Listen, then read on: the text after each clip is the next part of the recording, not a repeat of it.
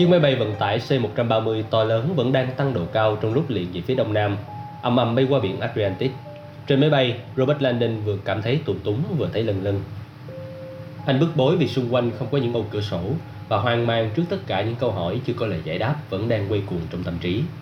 Tình trạng sức khỏe của anh, Sinsky đã nói, hơi phức tạp chứ không chỉ là một vết thương ở đầu. Mạch đập của Landon rộn lên khi nghĩ về những gì bà ấy có thể nói với mình.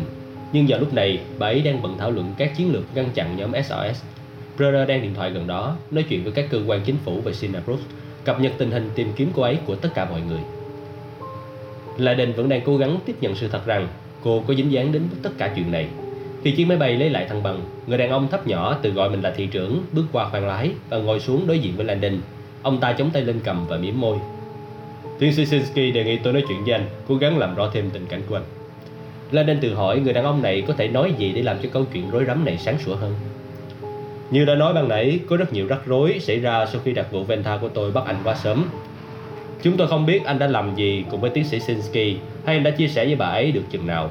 Nhưng chúng tôi sợ nếu bà ấy biết được địa điểm dự án nơi khách hàng thuê chúng tôi bảo vệ thì bà ấy sẽ tịch thu hoặc phá hủy nó.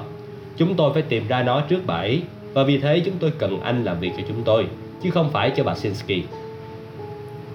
Thị trưởng ngừng lại, đập đập những ngón tay vào nhau. Rất tiếc, chúng tôi đã để lộ kế hoạch của mình và chắc chắn anh không tin chúng tôi. Cho nên vì vậy mà các ông bắn vào đầu tôi à? Lenin giận dữ đáp lại. Chúng tôi lập một kế hoạch để làm cho anh tin tưởng chúng tôi. Làm sao có chuyện các ông làm cho ai đó tin các ông sau khi các ông bắt cóc và tra khảo người ta? Giờ thì người đàn ông có vẻ không thoải mái lắm. Giáo sư à, anh có quen với nhóm các hóa chất vẫn được gọi là benzodiazepine hay không? Là định lắc đầu. Đó là một dòng dược chất được dùng để điều trị chứng căng thẳng sợ chấn thương. Bên cạnh nhiều tác dụng khác như anh có thể biết, khi ai đó trải qua một sự kiện kinh khủng như tai nạn xe hơi hay bị xâm hại tình dục, trí nhớ lâu dài có thể bị suy yếu bệnh viện. Thông qua việc sử dụng benzodiazepine, các nhà khoa học thần kinh giờ đây có thể điều trị và ngăn ngừa tình trạng căng thẳng hậu chấn thương. Laden im lặng lắng nghe, không sao hình dung ra được cuộc trò chuyện này rồi sẽ đi tới đâu. Khi những ký ức mới được hình thành, các sự kiện đó được lưu giữ trong ký ức ngắn hạn của anh khoảng 48 tiếng trước khi chuyển sang trí nhớ lâu dài. Sử dụng các hỗn hợp benzodiazepine mới, người ta có thể dễ dàng làm mới lại trí nhớ ngắn hạn. Cơ bản là xóa bỏ nội dung của nó trước khi những ký ức gần đây được chuyển sang ký ức lâu dài. Đại để là như vậy.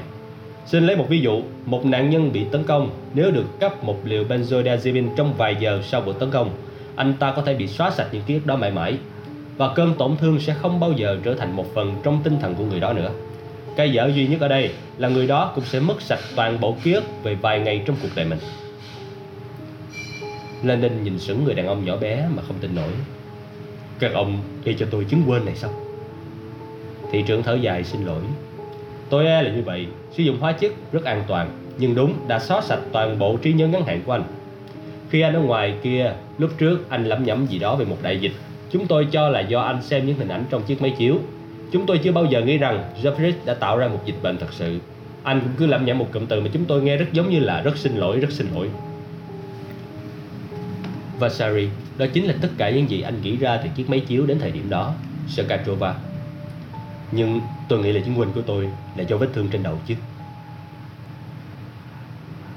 Theo bản năng, Landon đưa tay lần sờ những vết khâu ở chỗ sau phòng lên phía sau gáy Vậy đây là cái quái gì? Một phần của ảo giác, chúng tôi tạo ra một vết rách nhỏ trên da đầu anh và sau đó lập tức khâu lại bằng chỉ để anh tin mình đã bị tấn công. Đây không phải là một vết thương do đạn bắn hay sao? Khi anh tỉnh dậy, chúng tôi muốn anh tin rằng người ta đang tìm cách giết anh, rằng anh đang gặp nguy hiểm. Đúng là có người tìm cách giết tôi. Tôi thấy vị bác sĩ trong bệnh viện, bác sĩ Marconi bị bắn gục trong vũng máu mà. La Đình hét lên, cơn giận của anh khiến những người khác trên máy bay đều phải chú ý. Đó chỉ là những gì anh nhìn thấy, nhưng không phải những gì đã xảy ra. Venta làm việc cho tôi, cô ta có một kỹ năng siêu việt dành cho loại công việc này. Là giết người à? Không, giả vờ như giết người. Landon trợn mắt nhìn ông ta một lúc lâu, nhớ lại vị bác sĩ râu xám với đôi lông mày rậm gục đổ trên sàn, máu phun xối xả từ ngực.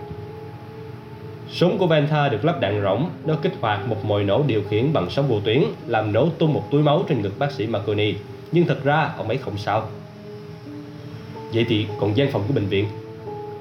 Một sân khấu ứng biến nhanh, Giáo sư, tôi biết tất cả chuyện này rất khó tiếp nhận. Chúng tôi làm việc rất nhanh và anh thì đang choáng váng. Cho nên không cần phải hoàn hảo lắm. Khi tỉnh dậy anh nhìn thấy những gì chúng tôi muốn anh thấy. Trang bị bệnh viện, một vài diễn viên và một cảnh tấn công được dàn dựng. Đây chính là những điều mà công ty chúng tôi làm. Chúng tôi rất giỏi tạo ra những ảo giác. Vậy còn Sina thì sao? Tôi cần đưa ra quyết định và tôi chọn bắt tay với cô ta. Ưu tiên của tôi là bảo vệ dự án của khách hàng trước tiến sĩ Sinsky và Sina với tôi có chung mong muốn đó. Để có được sự tin tưởng của anh, Sina đã cứu anh khỏi kẻ ám sát và giúp anh trốn vào một ngõ phía sau. Chiếc taxi đợi sẵn là của chúng tôi, với một mồi nổ điều khiển bằng sóng vô tuyến khác gắn trên kính chắn gió để tạo ra hiệu ứng cuối cùng cho anh khi chạy trốn. Chiếc taxi đưa anh tới một căn hộ được chúng tôi bố trí sẵn. Căn hộ tình toàn của Sina là định nghỉ. Giờ thì đã hiểu tại sao trong như thể căn hộ được bài trí đồ đạc thanh lý vậy. Và nó cũng giải thích cho sự trùng hợp là người hàng xóm của Sina lại có quần áo hoàn toàn vừa vặn với anh. Toàn bộ mọi thứ đã được dàn cảnh. Ngay cả cuộc điện thoại tuyệt vọng của người bạn Sina ở bệnh viện cũng là giả. Khi anh gọi điện cho lãnh sự quán Hoa Kỳ, anh gọi tới số mà Sina đã bố trí cho chúng tôi. Đó là số đổ chuông trên tàu Demedasium. Tôi chưa hề gọi đến lãnh sự quán. Chưa hề sao? Robert chợt nhớ. Cứ ở nguyên chỗ của anh, gã nhân viên lãnh sự quán giả mạo đã nhắc anh. Tôi sẽ cho người đến đón anh ngay. Sau đó khi Venta xuất hiện Sina đã dễ dàng phát hiện ra ở bên kia phố và kết nối mắt xích lại với nhau. Robert, chính phủ của anh đang tìm cách giết anh. Anh không thể liên lạc với bất kỳ cơ quan công quyền nào. Hy vọng duy nhất của anh là phán đoán xem cái máy chiếu kia có ý nghĩa gì thị trưởng và tổ chức bí ẩn của ông ta, cho dù nó là thứ quái gì, đã rất thành công khi làm cho Landon ngừng hợp tác với Sinsky và bắt đầu làm việc cho họ. Màn đánh lừa đã hoàn thành. Sina dắt mũi mình quá hoàn hảo, anh nghĩ. Cảm thấy buồn nhiều hơn là giận. Anh đã cảm thấy mến cô trong khoảng thời gian ngắn ngủi bên nhau. Điều phiền toái nhất với Landon là câu hỏi nhức nhối rằng tại sao một tâm hồn tinh anh và nồng ấm như Sina lại có thể hoàn toàn ưng thuận giải pháp điên rồ của Sabris đối với tình trạng quá tải dân số? Em có thể nói với anh không chút ngờ vực Sina đã nói với anh rằng nếu không có một hình thức thay đổi quyết liệt nào sự cáo chung của giống loài chúng ta sẽ đến các phép tính toán không có gì để bàn cãi nữa vậy còn bài báo gì Sina La Đen hỏi nhớ đến cuốn chương trình biểu diễn kịch Shakespeare và những bài viết về chỉ số IQ cao ngất của cô. Tất cả đều là thật, những màn đánh lừa tốt nhất phải càng liên quan đến thế giới thật càng tốt. Chúng tôi không có nhiều thời gian để bố trí. Vì thế, máy tính của Sina và những hồ sơ cá nhân đầy thật gần như là tất cả những gì chúng tôi phải sử dụng. Anh chẳng bao giờ thật sự có ý định xem bất kỳ thứ gì trong số đó trừ phi anh bắt đầu thấy nghi ngờ về độ chân thực của cô ta.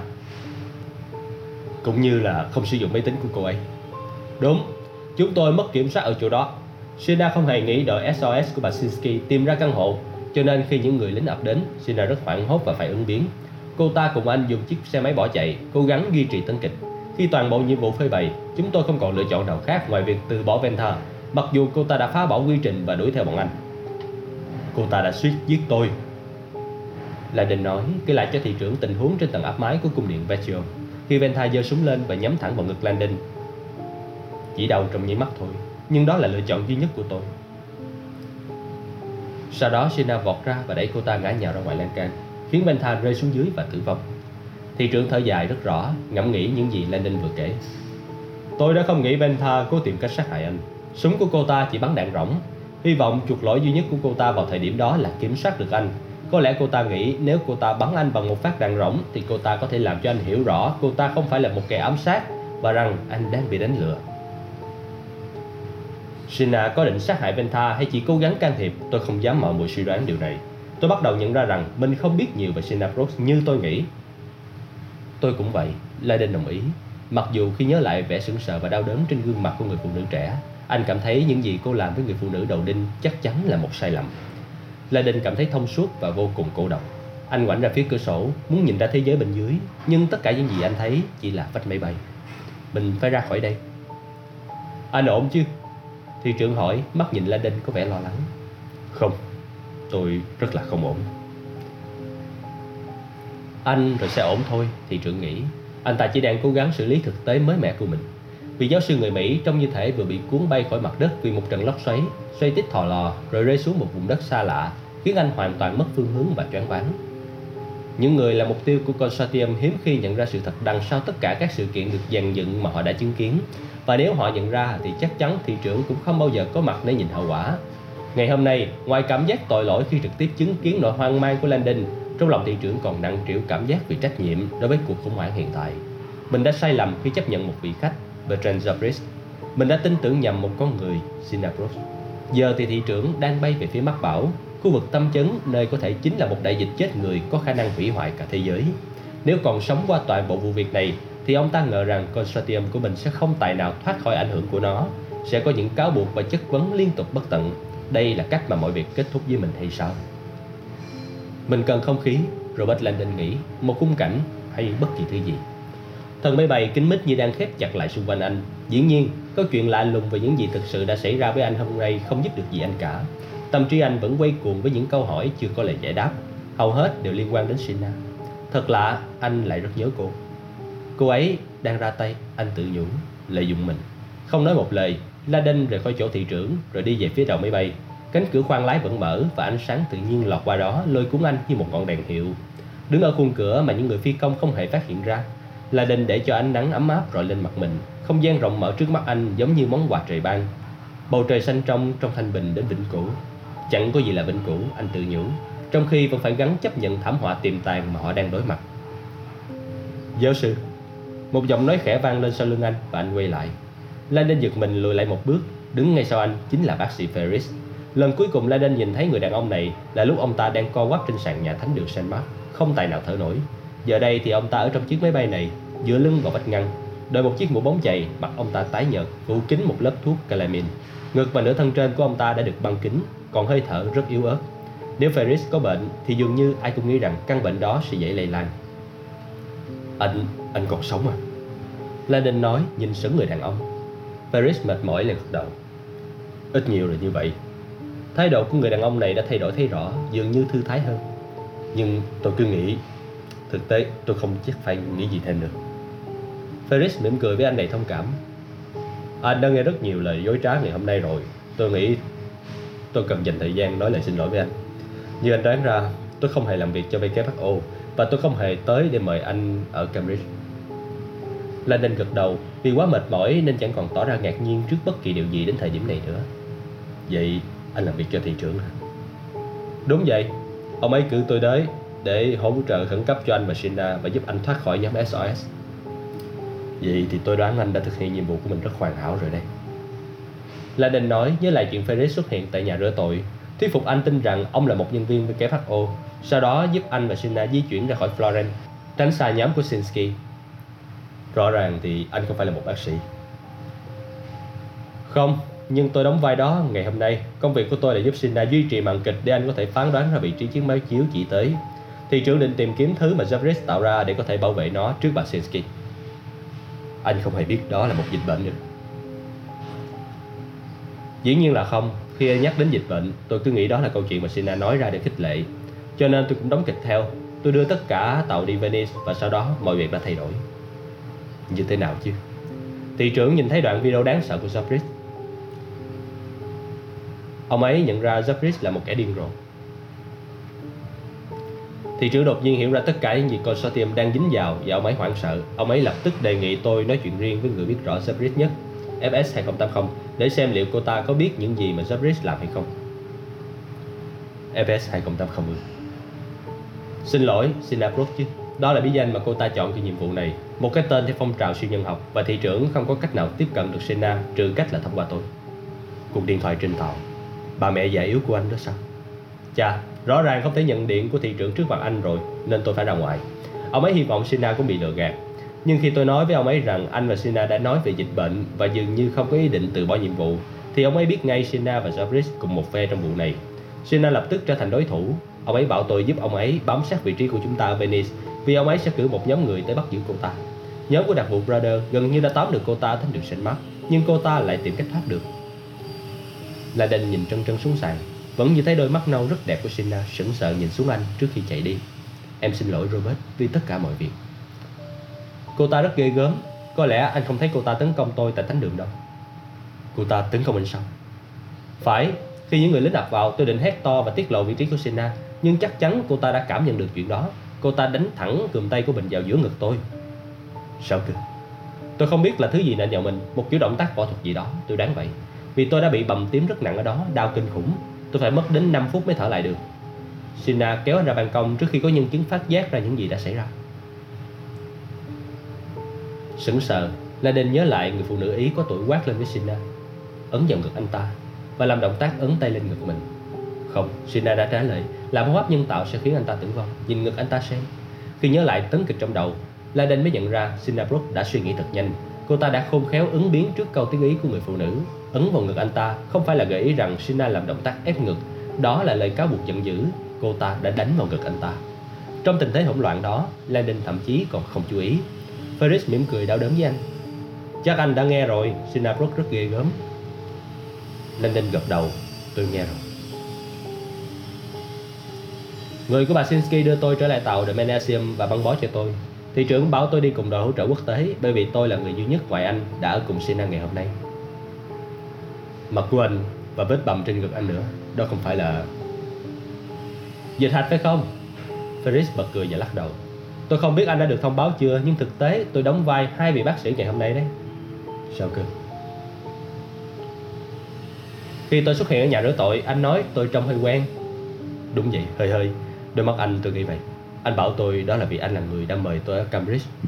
Điều mà giờ tôi mới biết là không đúng cho nên Tôi trông rất quen bởi vì chúng ta đã gặp nhau, Nhưng không phải là ở Cambridge. Người đàn ông cố nhìn vào mắt Landon để xem anh có nhận ra điều gì hay không.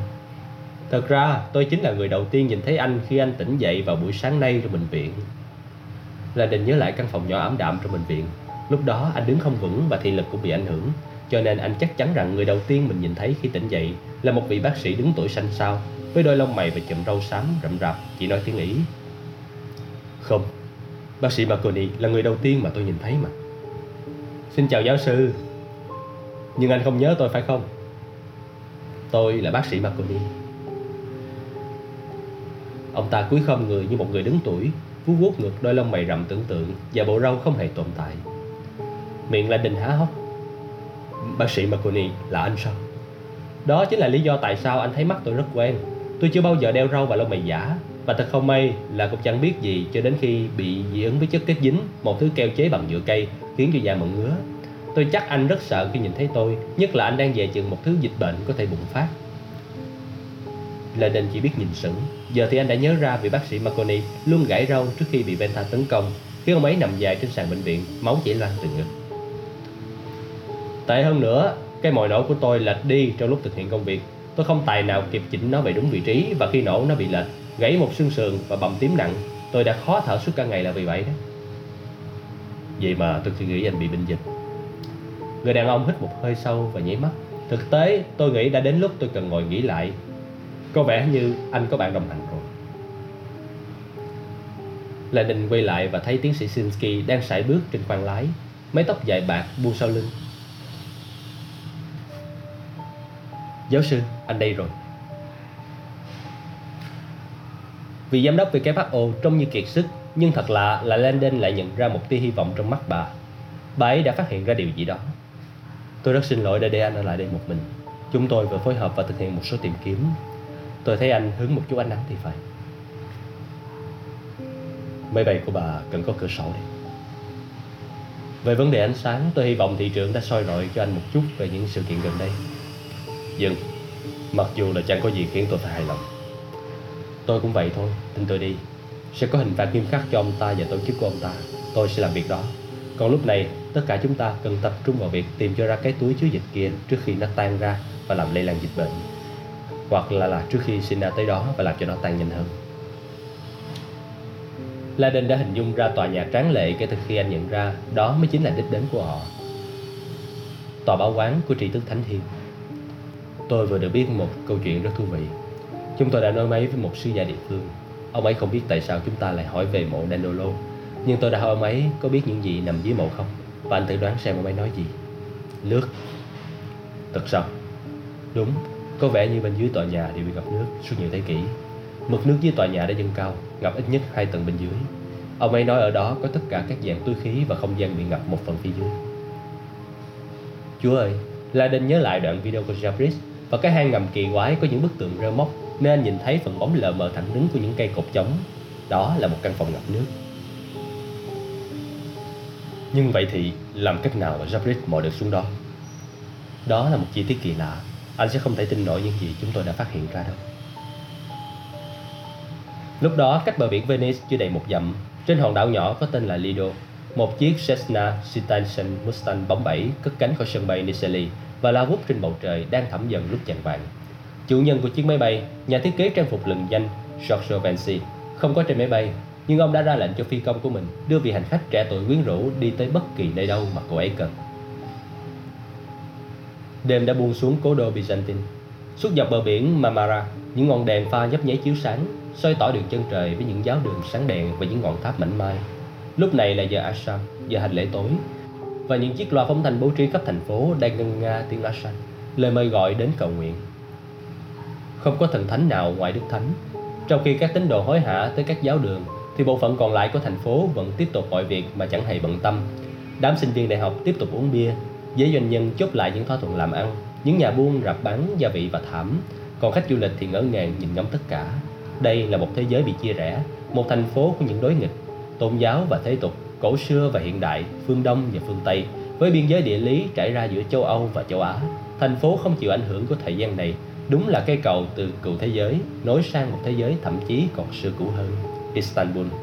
Mặc dù không còn là thủ đô của Thổ Nhĩ Kỳ, nhưng trong nhiều thế kỷ, nơi đây là tâm điểm của ba đế chế tách biệt, Byzantine, La Mã và Ottoman. Vì lý do này, Istanbul vẫn được xem là một trong những địa điểm có lịch sử phong phú nhất trên trái đất. Từ cung điện Topkapi đến giáo đường xanh hay lâu đài bên quảng tháp, thành phố này có vô số câu chuyện dân gian về các trận đánh, niềm vinh quang và cả thất bại. Tối nay, tích cao trên bầu trời đêm phía trên những đám đông náo nhiệt của thành phố, một chiếc máy bay vận tải C-130 đang hạ thấp dần qua một vùng biên bão đang hình thành, tiếp cận sân bay Atatürk. Trong khoang lái, Robert Landon ngồi chắc chắn trong chiếc ghế phụ lật phía sau phi công, nhìn qua kính chắn gió, cảm thấy nhẹ nhõm vì anh được dành một ghế ngồi có thể nhìn ra ngoài. Sau khi được ăn một chút và ngủ gà gật ở phía của máy bay trong gần một tiếng nghỉ ngơi quý giá, Landon đã phần nào tỉnh táo trở lại. Lúc này ở phía bên phải, Landon nhìn rõ những ánh đèn của Istanbul. Một bán đảo lấp lánh ánh sáng hình chiếc sừng nhô ra vùng đen thẳm của biển Marmara. Đây là phần phía châu Âu, tách biệt với phần châu Á bằng một dải tối chạy ngoằn ngoèo, thủy lộ Bosporus. Mới nhìn qua, Bosporus có vẻ chỉ là một dòng nước rộng chia tách Istanbul làm đôi.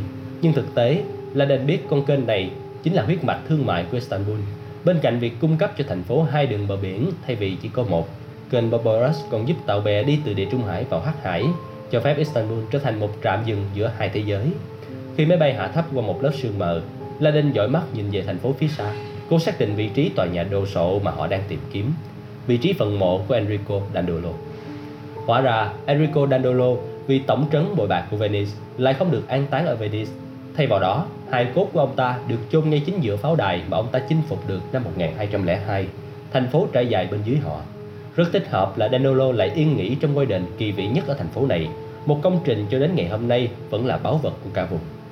Hagia Sophia được xây dựng vào năm 360 sau công nguyên, Hagia Sophia từng là một thánh đường chính thống giáo phương Đông cho tới tận năm 1204 khi Enrico Dandolo chiếm được thành phố và biến nó thành một nhà thờ Thiên Chúa giáo vào cuộc thập tự chinh lần thứ tư sau đó vào thế kỷ 15, sau khi Fatih Sultan Mehmed chiếm được Constantinople, nó trở thành một giáo đường Hồi giáo và vẫn là nơi thờ nguyện của đạo hồi cho tới năm 1935 khi tòa nhà được thể tục hóa và trở thành một bảo tàng. Tòa bảo quán màu vàng của tri thức thánh thiên là nên thầm nghĩ Hagia Sophia không chỉ được trang hoàng bằng số gạch lát vàng nhiều hơn cả thánh đường Saint Mark mà tên gọi của nó Hagia Sophia theo đúng nghĩa đen là tri thức thánh thiên. La Đen hình dung ra tòa nhà đồ sộ, cố gắng nghĩ về thực tế rằng đâu đó bên dưới nó có cái dầm tối tăm chứa một chiếc túi đang dập dờn trong nước, từ từ tan dần và chuẩn bị giải phóng những gì đựng bên trong. La Đen cầu mong họ không đến quá muộn. Nhưng tầng dưới của tòa nhà đã bị sập. Anh sẽ không thể tin nổi những gì chúng tôi phát hiện ra đâu. Anh đã bao giờ nghe nói về một đạo diễn phim tài liệu tên là Gosha Golensoy chứ? Sinsky đã nói trước đó trong lúc bay, phấn chấn ra hiệu cho Landon theo bà trở lại khu vực làm việc. Landon lắc đầu. Trong lúc nghiên cứu về Hagia Sophia, tôi phát hiện ra rằng đã có một bộ phim được làm về địa điểm này, một phim tài liệu do Gulensoy thực hiện vài năm trước. Nhưng mà có hàng chục bộ phim đã được làm về Hagia Sophia. Đúng, nhưng không có bộ phim nào như thế này cả. Bà xoay máy tính của mình để cho anh nhìn rõ. Anh hãy đọc nội dung này đi. La Đinh ngồi xuống và xem bài viết. Một bài tổng hợp từ vài nguồn tin thời sự khác nhau. Trong đó có tờ Hurry Yes Daily News Nói về bộ phim mới nhất của Bulesoy Dưới những tầng sau của Hagia Sophia. Lúc bắt đầu đọc, Landon lập tức nhận ra tại sao Sinsky lại phân khích đến vậy. Chỉ mấy từ đầu tiên đã làm cho Landon phải ngước nhìn lên nhìn bà đầy ngạc nhiên. Lặng bằng bình khí. Lặng bằng bình khí bên dưới Hagia Sophia. nhà làm phim tài liệu Gossel Gulensoy và đội thám hiểm lặn bình khí của ông ta đã xác định được vị trí những bồn trũng ngập nước nằm sâu hàng trăm sải bên dưới công trình tôn giáo thu hút nhiều du khách của Istanbul. Trong quá trình ấy, họ đã phát hiện ra nhiều kỳ quan kiến trúc, trong đó có những mộ phần chìm dưới nước có tuổi đời đã 800 năm của các trẻ em tử đạo, cũng như những đường hầm chìm nổi Hagia Sophia với cung điện Topkapi, cung điện Tefer và những không gian mở rộng dưới lòng đất của nhà ngục Anemas, người ta vẫn đồn đại bấy lâu nay. Tôi tin những gì bên dưới Hagia Sophia còn thú vị hơn cả những gì nổi trên bề mặt. Gulensoy giải thích, mô tả rõ những gì mà anh lấy cảm hứng để làm bộ phim sau khi nhìn thấy một bức ảnh cũ chụp các nhà nghiên cứu đang khảo sát phần móng của Hagia Sophia bằng thuyền bơi qua một đại sảnh bị ngập một phần dưới nước. Rõ ràng anh đã tìm đúng tòa nhà rồi. Và có vẻ như những không gian lớn bơi thuyền được ở bên dưới tòa nhà đó nhiều chỗ có thể tiếp cận được và không cần thiết bị lặn bình. Điều đó có thể giải thích cho những gì chúng ta thấy trong đoạn video của Sofris. Đặc vụ Prada đứng sau họ, nghiên cứu màn hình máy tính. Cũng có vẻ như bên dưới tòa nhà có những thủy lộ tỏa ra ngoài tới những khu vực khác. Nếu túi sợ lục lòng đó bị tan trước khi chúng ta đến thì sẽ không có cách gì ngăn được những thứ chứa bên trong lan rộng ra. Thứ bên trong, các vị có ý kiến gì về nó hay không? Ý tôi là đích xác đấy. Tôi biết chúng ta đang phải giải quyết một thứ bệnh dịch nhưng mà Chúng tôi đang phân tích đoạn phim gợi ý rằng thực tế thứ đó là vũ khí sinh học chứ không phải là hóa học. Nói thế tức là một thứ gì đó sống nếu xét số lượng ít ỏi trong cái túi thì chúng tôi cho rằng nó có khả năng lây nhiễm rất cao và có khả năng sinh sôi nảy nở. Chúng tôi chưa dám chắc đó là một loại dịch bệnh dựa vào nước giống như một loại vi khuẩn hay nó có khả năng lan truyền trong không khí như một loại virus được giải phóng. Nhưng khả năng nào thì cũng có thể xảy ra. Sinsky nói, giờ chúng ta đang thu thập dữ liệu về nhiệt độ nước ngầm trong khu vực, cố gắng đánh giá xem những loại chất truyền nhiễm nào có thể phát triển mạnh trong các khu vực dưới lòng đất đó. Nhưng Zabris là người vô cùng tài năng và có thể dễ dàng tạo ra thứ gì đó có những khả năng độc nhất vô nhị và tôi dám chắc rằng Zabris chọn địa điểm này là có lý do. Brother gật đầu rồi nhanh nhẹn trình bày tiếp đánh giá của anh ta về cơ chế phát tán khác thường của cái túi sợi lục lon chìm dưới nước. Và tất cả bọn họ chỉ mới bắt đầu nhận ra sự tài tình đơn giản của nó mà thôi. Bằng cách để cho cái túi ở dưới nước và ngâm trong lòng đất, Jabris đã tạo ra một môi trường ủ bệnh cực kỳ ổn định, nơi có nhiệt độ nước không đổi, không có bức xạ mặt trời, có lớp đệm động lực học và hoàn toàn kín đáo, Bằng cách chọn một cái túi có độ bền đúng mức, Jabris có thể để mặc thứ dịch bệnh ấy sinh trưởng trong một khoảng thời gian nhất định mà không cần trông coi trước khi nó tự giải thoát đúng hạn định. Kể cả khi Jabris không bao giờ quay trở lại nơi đó. Cú sốc bất ngờ khi máy bay tiếp đất làm cho Laden chuối trở lại ghế phụ của mình trong khoang lái. Phi công đạp mạnh phanh và sau đó cho máy bay dừng hẳn lại ở một nhà chứa khá cách biệt. Laden hy vọng sẽ được đón chào với cả một đội quân nhân viên WHO trong trang phục phòng dịch nhưng lạ thay, người duy nhất để họ đến lại là một tài xế của chiếc xe thùng màu trắng lớn, mang biểu trưng là một chữ thập, cân đối màu đỏ tươi. Chữ thập đỏ ở đây sao? Laden nhìn lại, nhận ra là còn một chủ thể nữa cũng sử dụng chữ thập đỏ, Đại sứ quán Thụy Sĩ. Anh tháo khóa ghế ngồi và tìm kiếm Sinsky khi mọi người chuẩn bị rời máy bay. Mọi người đâu cả rồi? Nhóm WHO ấy, rồi cả cơ quan chức năng Thổ Nhĩ Kỳ nữa. Không lẽ tất cả đều đã đến Hagia Sophia rồi sao? sensky nhìn anh lo lắng Thật ra chúng tôi quyết định không đánh động giới chức địa phương. Chúng ta đã có nhóm SOS cử nhất của trung tâm ngăn ngừa và kiểm soát dịch bệnh châu Âu đi cùng rồi.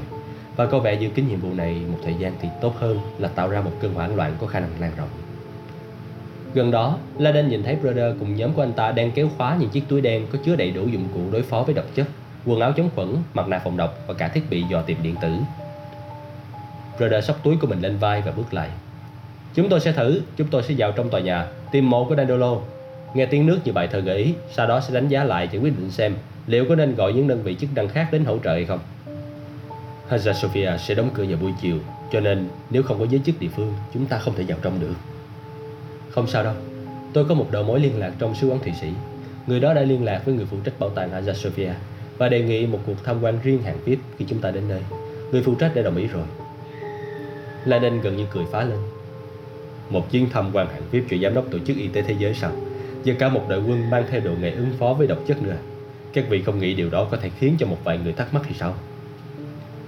Đội SOS và đồ nghề ở nguyên trong xe trong khi Brother, anh và tôi đánh giá tình hình.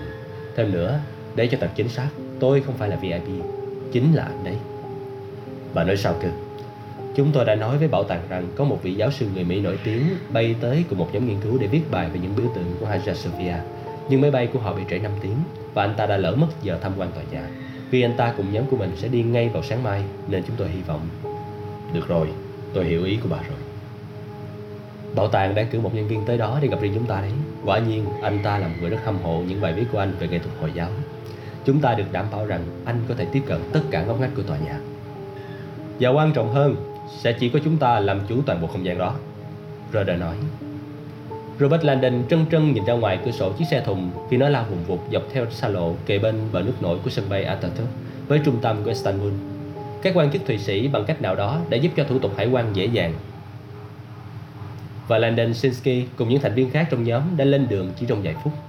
Sinsky ra lệnh cho thị trưởng và Ferris ở lại trên chiếc C-130 cùng với vài nhân viên WHO và tiếp tục truy tìm dấu vết của Sinapros. Mặc dù không tin Sina có thể đến Istanbul kịp thời gian, nhưng mọi người vẫn có tâm lý e ngại rằng trước khi nhóm Sinsky có thể can thiệp, cô đã kịp gọi điện cho một trong những đệ tử của Jabris ở Thổ Nhĩ Kỳ và đề nghị trợ giúp thực hiện kế hoạch đầy hoang tưởng của Jabris. Liệu có thật sự Sina dính vào việc giết người hàng loạt hay không? Laden vẫn không sao chấp nhận được tất cả những gì đang diễn ra ngày hôm nay. Anh cảm thấy đau đớn khi phải nghĩ về cô như vậy, nhưng anh buộc phải chấp nhận sự thật. Mày chưa bao giờ hiểu cô ta, Robert ạ. À. Cô ta đã dắt mũi mày. Một cơn mưa nhẹ bắt đầu trút xuống thành phố và Landon bỗng cảm thấy mệt mỏi khi nghe thấy tiếng rít lặp đi lặp lại của những cần gạt nước trên kính chắn gió. Bên phải anh, trên biển Marmara ngoài kia, anh có thể nhìn thấy ánh đèn quét qua của những du thuyền sang trọng và những tàu chở dầu đồ sộ ra vào cải cảng phía trước mắt.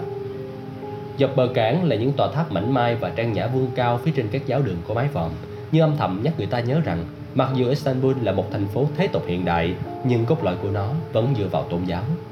La Đình luôn thấy các đoạn cao tốc dài 10 dặm này là một trong những đoạn đường đẹp nhất ở châu Âu, là một ví dụ hoàn hảo cho sự va chạm giữa cái cũ và cái mới của Istanbul. Cung đường này bám theo một phần bức tường của Constantine, được xây dựng trước cả khi nhân vật được lấy tên cho đại lộ này John Francis Kennedy cất tiếng khóc chào đời hơn 16 thế kỷ. Vì Tổng thống Hoa Kỳ rất ngưỡng mộ tầm nhìn của Kemal Atatürk, người đưa nước Cộng hòa Thổ Nhĩ Kỳ vươn lên từ đống tro tàn của một đế chế đã sụp đổ. Với những góc nhìn ra biển không đâu sánh bằng, Đại lộ Kennedy uống mình qua những cảng cây tuyệt đẹp cùng các công viên lịch sử, chạy qua bến cạn ở Zenikabi và cuối cùng len lỏi giữa ranh giới của thành phố vịnh Bosporus, nơi nó tiếp tục chạy lên phía bắc tới tận mũi vàng. Ở đó, sừng sững phía trên thành phố là pháo đài của đế chế Ottoman, cung điện Tokabi với tầm nhìn chiến lược cho toàn bộ thủy lộ Bosporus. Cung điện này là một trong những nơi được du khách rất ưa chuộng. Họ tới đây để chiêm ngưỡng cả khung cảnh lẫn bộ sưu tập báu vật Ottoman có 102 trong đó có cả áo choàng và thanh gươm được đồn là những vật thuộc về nhà tiên tri Muhammad. Chúng ta sẽ không đi xa đến thế, là nên biết như vậy. Trong đầu hình dung ra điểm đến của họ phía trước, Hagia Sophia, cách trung tâm thành phố không xa lắm. Khi họ rời khỏi đại lộ Kennedy và bắt đầu len lỏi vào thành phố dân cư đông đúc, Landon nhìn những đường phố và vỉa hè tấp nập người, cảm thấy bị ám ảnh bởi những cuộc trò chuyện trong ngày. Quá tải dân số, dịch bệnh, những nguyện vọng lệch lạc của Jarvis. Mặc dù hiểu rõ địa điểm của nhóm SOS này đang hướng tới, nhưng cho tới lúc này, Laden mới đánh giá được đầy đủ về nó. Chúng ta đang tiến tới tầm chấn. Anh hình dung ra cái túi đang từ từ lan dần, bên trong chứa chất dịch màu vàng nâu và tự hỏi làm cách nào anh lại rơi vào tình cảnh này. Bài thơ lạ lùng mà Landon và Sina phát hiện ở mặt sau chiếc mặt nạ người chết của Dante cuối cùng cũng chỉ dẫn anh tới đây, Istanbul. Landon đã hướng dẫn nhóm SOS tới Hagia Sophia và biết sẽ có nhiều việc cần phải làm khi tới đó. Hãy quỳ gối bên trong bảo quán màu vàng của tri thức thánh thiên và áp tay xuống đất lắng nghe tiếng nước nhỏ giọt hãy lần sâu vào tòa cung điện bị chìm vì ở đây trong bóng tối con quái vật trốn địa phủ chờ đợi lăn ngập trong thứ nước đỏ như máu của cái đầm không hề phản chiếu ánh sao Lenin lại cảm thấy run bắn khi biết rằng khổ cuối hoa ngục của Dante kết thúc bằng một cảnh tượng gần như giống hệt. Sau một hành trình dài xuyên qua địa phủ, Dante và Virgil đến điểm thấp nhất của địa ngục, ở đây không có lối ra. Họ nghe thấy tiếng nước chảy nhỏ giọt qua những khối đá dưới chân Họ đi theo khe nước qua các kẽ nước và khe hở để rồi tìm được chỗ an toàn. Dante viết, một nơi dưới đó, nơi không thể nhận biết bằng mắt, mà qua tiếng khe nước chảy xuôi theo chỗ trụm của tảng đá và theo con đường ẩn kín đó, người dẫn đường của ta và ta bước vào để trở lại thế giới dương gian. Cảnh tượng của Dante rõ ràng chính là cảm hứng cho bài thơ của Jabris. Mặc dù trong trường hợp này, dường như Jabris đã đảo ngược lại mọi thứ. Thực tế, Landon và những người khác đang theo tiếng nước nhỏ giọt, nhưng khác với Dante, Họ không rời khỏi hỏa ngục mà đi thẳng vào trong đó. Khi chiếc xe thùng chạy qua những đường phố hẹp hơn và đông đúc hơn, Lenin bắt đầu hiểu ra cái logic khác thường khiến cho Zabris lựa chọn trung tâm Istanbul là tâm chấn của một đại dịch. Đông gặp Tây, giao lộ của thế giới. Trong rất nhiều thời điểm của lịch sử, Istanbul từng bị những đại dịch giết người hoành hành, cướp đi số lượng lớn dân cư. Thực tế, trong giai đoạn cuối cùng của cái chết đen, thành phố được gọi là tâm dịch của cả đế chế và người ta nói đại dịch này đã giết hơn một vạn dân cư một ngày. Đã có một vài bức vẽ Ottoman nổi tiếng mô tả người dân thành phố tuyệt vọng đào những hố dịch hạch để chôn hàng núi xác chết tại các cánh đồng ở Tashim gần đó. Lenin hy vọng các mắt đã sai khi nói lịch sử luôn lặp lại. Dọc những con phố mưa rơi, các sinh linh vô tư lự vẫn đang bận rộn với công việc buổi tối của mình. Một phụ nữ Thổ Nhĩ Kỳ xinh đẹp gọi con cái về ăn tối. Hai ông già cùng nhâm nhi tại một quán cà phê ngoài trời. Một cặp đôi ăn mặc chỉnh tề, tay trong tay đi dạo dưới ô. Và một người đàn ông mặc áo lễ phục nhảy xuống từ xe buýt và chạy dọc phố. Cô giấu hộp đàn vĩ cầm của mình bên dưới áo khoác. Rõ ràng vì đến muộn một buổi hòa nhạc. La Đình xem xét những gương mặt quanh mình, cố gắng hình dung ra những điều phức tạp trong cuộc đời mỗi người. Đám đông được hình thành từ những cá nhân. Anh nhắm mắt lại, ngoảnh mặt khỏi cửa sổ và cố gắng gạt bỏ chiều hướng u ám trong suy nghĩ. Nhưng vết thương đã hằn sâu. Trong khoảng tối tâm trí của anh, một hình ảnh không mong muốn hiện rõ, cảnh tượng hoang tàn trong bức tranh chiến thắng của tư thần Bruges. Một bức đại cảnh gớm ghiếc về dịch hạch, nỗi thống khổ và đau đớn tàn phá một thành phố ven biển. Chiếc xe thùng ngoặt sang phải vào đại lộ Torrent và trong khoảnh khắc Lenin nghĩ họ đã đến đích. Bên trái anh, một giáo đường sừng sần xuất hiện trong màn sương, nhưng đó không phải là Hagia Sophia. Giáo đường xanh, anh nhanh chóng nhận ra nó khi nhìn thấy sáu tòa tháp hình bút chì của đền thờ với nhiều tầng ban công vươn lên bầu trời với chóp tháp nhọn hoắt. Lenin đã từng đọc được rằng vẻ đẹp trông như câu chuyện thần tiên của các tòa tháp có ban công ở giáo đường xanh đã truyền cảm hứng cho việc thiết kế tòa lâu đài của nàng Cinderella trong công viên thế giới Disney. Giáo đường xanh có tên gọi như vậy là do những bức tường bên trong đều được ốp gạch màu xanh dương, chẳng khác gì một vùng biển đẹp đến sững sờ. Chúng ta đến gần lắm rồi. Lenin nghĩ khi chiếc xe thùng lao vùng vụt về phía trước, ngoặt sang đại lộ Kabasakan và chạy dọc theo quảng trường công viên Sultanahmet. Rộng rãi nằm giữa giáo đường xanh và Hagia Sophia vốn nổi tiếng vì có thể quan sát được cả hai kỳ quan ấy. Lenin nheo mắt nhìn qua lớp kính chắn gió ướt mưa, cố tìm kiếm hình dáng Hagia Sophia ở đường chân trời nhưng mưa và ánh đèn pha làm cho thị lực trở nên khó khăn. Tệ hơn nữa, xe cộ dọc đại lộ dường như đang dừng lại. Phía trước, Lenin chẳng nhìn thấy gì ngoài một hàng đèn hậu đỏ lòe. Có sự kiện gì đó rồi, tôi nghĩ là một buổi hòa nhạc, có lẽ đi bộ nhanh hơn. Bao xa? Chỉ cần băng qua công viên này thôi, 3 phút rất an toàn. Sinsky gật đầu với Brother và sau đó quay lại đội SOS. Cứ ở trong xe, tới càng gần tòa nhà càng tốt. Đặc vụ Brother sẽ liên lạc lại ngay. Nói xong, Sinsky, Brother và Landon nhảy ra khỏi chiếc xe thùng xuống phố và tiến thẳng qua công viên. Những hàng cây lá rộng trong công viên Santanamet che chắn cả nhóm khỏi thời tiết đang càng lúc càng xấu đi khi họ hối hả bước dọc theo những lối đi dưới vòng lá của công viên. Các lối đi thỉnh thoảng lại có biển chỉ dẫn cho du khách tới nhiều điểm tham quan trong công viên. Cột tháp Ai Cập lấy từ quần thể đền Lusa, cộng đồng rắn biển lấy từ đền Apollo ở Delphi và cột mốc Milan từng được xem như điểm số 0 để đo mọi khoảng cách của đế quốc Byzantine. Cuối cùng, họ ra khỏi những tán cây ngay chân một bể nước hình tròn ở trung tâm công viên. Lenin bước ra chỗ trống và ngước mắt nhìn về phía đông. Hagia Sophia không giống như một tòa nhà mà giống như một trái núi. Phần lấp lánh trong màn mưa, hình dáng đồ sộ của Hagia Sophia chẳng khác gì cả một thành phố. Mái vòm trung tâm của tòa nhà lớn đến khó tin và được chống đỡ bằng khung màu xám bạc như dựa trên cả khối kết hợp gồm những tòa nhà có mái vòm khác được chồng lên xung quanh nó. Bốn ngọn tháp cao vút, mỗi tháp đều chỉ có một ban công duy nhất và phần chớp nhọn màu xám bạc vươn lên ở bốn góc tòa nhà, cách xa hẳn mái vòm trung tâm, khiến cho người ta khó xác định được chúng chính là điểm hợp phần của một tòa nhà duy nhất. Kaczynski và Brother cho đến lúc này vẫn chăm chú bước đều, bỗng cùng vượt lên ngước mắt nhìn lên trên, lên trên nữa, như thể tâm trí của họ cố gắng thu hết toàn bộ chiều cao và bề rộng của công trình sừng sừng trước mắt họ. Lại Chúa lòng lành, chúng ta sẽ phải tìm kiếm chỗ đó sao? Roder khẽ thốt lên như không thể tin nổi mình đang bị tạm giữ. Thị trường cảm thấy như vậy khi ông ta bước tới bước lui trong khoang chiếc máy bay vận tải C-130. Ông ta đồng ý tới Istanbul để giúp Sinsky ngăn chặn cuộc khủng hoảng này trước khi nó hoàn toàn vượt khỏi tầm kiểm soát. Thị trường biết rõ rằng hợp tác với Sinsky có thể giúp giảm mức độ hình phạt mà ông ta có thể phải chịu vì khinh suất dính líu vào cuộc khủng hoảng này. Nhưng giờ Sinsky lại bắt giữ mình. Ngay khi chiếc máy bay đậu lại bên trong nhà chứa của chính quyền tại sân bay Atatürk, Sinsky và nhóm của bà đã rời khỏi máy bay và vị giám đốc WHO ra lệnh cho thị trưởng cùng một vài nhân viên trong đội ngũ consortium của ông ta phải ở nguyên trên máy bay. Thị trưởng đã tìm cách ra ngoài hít thở một chút không khí, nhưng bị mấy tay phi công mặt lạnh như tiền chặn lại. Họ nhắc ông ta nhớ rằng tiến sĩ Sinsky đã yêu cầu tất cả mọi người phải ở nguyên trong khoang máy bay. Không xong rồi, thị trưởng nghĩ thầm, kiếm một chỗ ngồi trong khi thật sự bắt đầu cảm thấy không an tâm về tương lai của mình. Thị trưởng từ lâu đã quen làm người điều khiển, là thế lực tối thượng kiểm soát những sợi dây, nhưng đột nhiên tất cả quyền năng này của ông ta đã bị tước hết. Sabris, Shina và sinsky tất cả bọn họ đều coi thường và thao túng chính ông ta. Lúc này, bị kẹt cứng trong khoang chiếc máy bay vận tải xa lạ không có lấy một ô cửa sổ của WFO, ông ta bắt đầu tự hỏi phải chăng vận may của mình đã chấm hết. Nếu như tình thế hiện tại có thể chính là một hình thức trừng phạt tiền oan nghiệt báo đối với cả một đời không lấy gì làm lương thiện của ông ta. Ta dối lừa để kiếm sống. Ta là người cung cấp những thông tin sai lệch. Mặc dù không phải là người duy nhất bán những lời dối trá trên cõi đời này, nhưng thị trưởng đã thành danh như là con cá to nhất ao.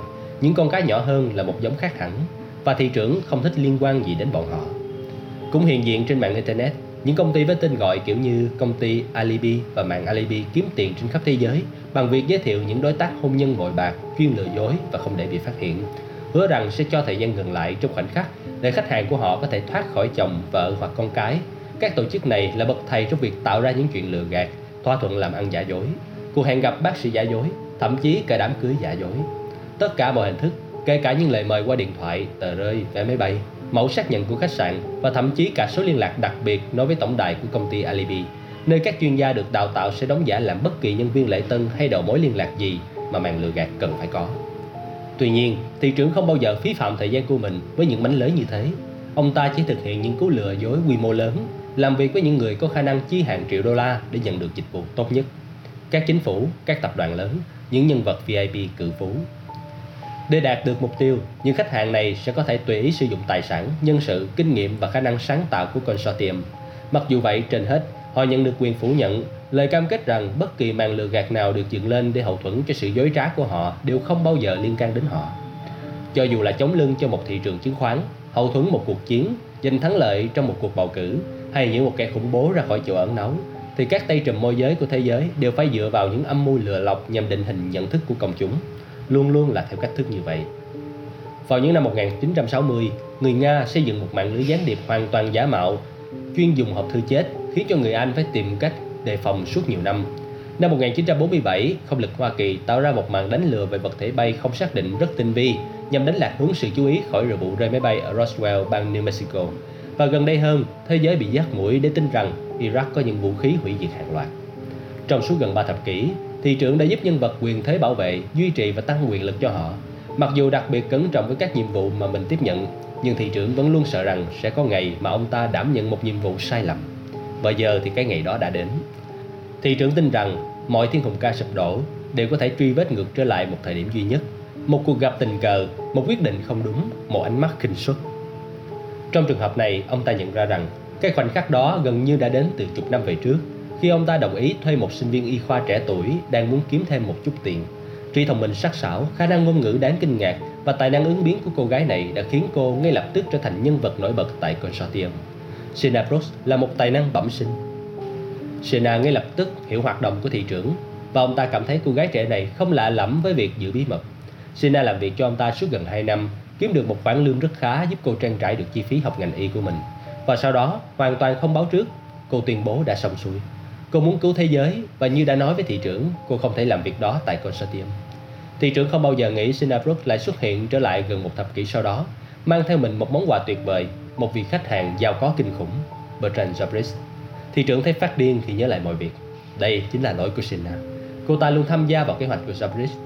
Gần đó, bên chiếc bàn hội ý tạm thời trong chiếc C-130, cuộc trò chuyện càng lúc càng sôi nổi, với những nhân viên WHO trao đổi trên điện thoại và tranh luận với nhau. Sinabrook à, có chắc không đấy?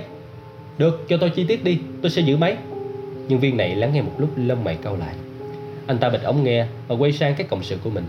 Hình như Sinabrook đã rời khỏi Ý ngay sau chúng ta. Tất cả mọi người bên bàn đều sững lại. Bằng cách nào chứ, chúng ta đã chặn sân bay, cầu và ga tàu rồi mà. Sân bay Niseli trên chiếc Lido. Không thể nào, Niseli rất bé, không có chuyến bay nào rời đó cả. Nó chỉ phục vụ cho các chuyến bay trực thăng trong vùng và không hiểu sao Sinabrook có thể sử dụng một máy bay riêng đậu tại Niseli Họ vẫn đang tìm hiểu về nó. Dân tôi đây, các anh có gì rồi? Tôi hiểu, cảm ơn. Anh ta kết thúc cuộc gọi. Các đồng nghiệp của anh ta đều chăm chú nhìn với vẻ mong đợi. Máy bay của Sina đã hướng về Thổ Nhĩ Kỳ. Vậy thì gọi cho ngay cục vận tải hàng không châu Âu. Bảo họ có chiếc máy bay đổi hướng.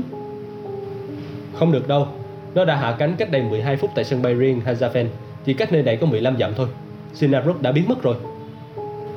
Lúc này mới rút ào ào xuống mái vòm cổ kính của Hagia Sophia. Suốt gần 1.000 năm, đây là nhà thờ lớn nhất thế giới Và thậm chí bây giờ vẫn khó có thể nghĩ ra thứ gì lớn hơn. Nhìn lại tòa nhà lần nữa là đình nhớ rằng Hoàng đế Justinian khi hoàn thành Hagia Sophia đã bước lùi lại và tự hào tuyên bố Này ngài Solomon, tôi đã vượt qua ngài rồi. Sinsky và Roder quả quyết tiến nhanh về phía tòa nhà đồ sộ nhưng càng lúc càng phình lên khi họ đến gần. Các lối đi ở đây đều có hai hàng đạn súng thần công được lực lượng của Mehmet, người chính phạt, sử dụng một hình thức trang trí gợi nhớ rằng lịch sử của tòa nhà này thấm đẫm bạo lực vì sau khi bị chinh phục, nó được chuyển đổi công năng để phục vụ nhu cầu tinh thần của những thế lực chiến thắng. Khi họ tiến gần đến mặt tiền phía nam, Lenin liếc nhìn sang bên phải chỗ ba khu phụ, trông như những hầm chứa có mấy vòng nhỏ ra khỏi tòa nhà chính. Đây chính là lăng của các vị Santan. Một trong số đó là vua Murat đệ tam. Theo lời đồn đại có tới 100 người con. Có tiếng chuông điện thoại di động vang lên trong không gian về đêm và Brother lấy điện thoại ra kiểm tra nhận dạng người gọi rồi trả lời cọc lóc. Có chuyện gì? Trong lúc nghe thông tin, anh ta lắc đầu lia lịa như không tin nổi. Sao mà có thể vậy được? Được rồi, liên tục thông báo cho tôi. Chúng tôi xích vào trong đây. Anh ta tắt máy. Có chuyện gì vậy? Cần phải để mắt về chừng, chúng ta có thể có bạn đồng hành. Có vẻ như Sinabrook đã có mặt tại Istanbul. Laden nhìn Brother vô cùng ngạc nhiên khi nghe nói rằng Sina đã tìm được cách lọt vào Thổ Nhĩ Kỳ và thêm nữa, sau khi trốn thoát khỏi Venice, cô còn dám bất chấp khả năng bị bắt và thậm chí bị giết để đảm bảo rằng kế hoạch của Bertrand Jobris sẽ thành công. Sinsky cũng cảnh giác không kém và hít một hơi dài như thể chuẩn bị hỏi thêm Brothers. Nhưng rõ ràng bà đã suy nghĩ lại nên quay sang Landon. Lối nào đây?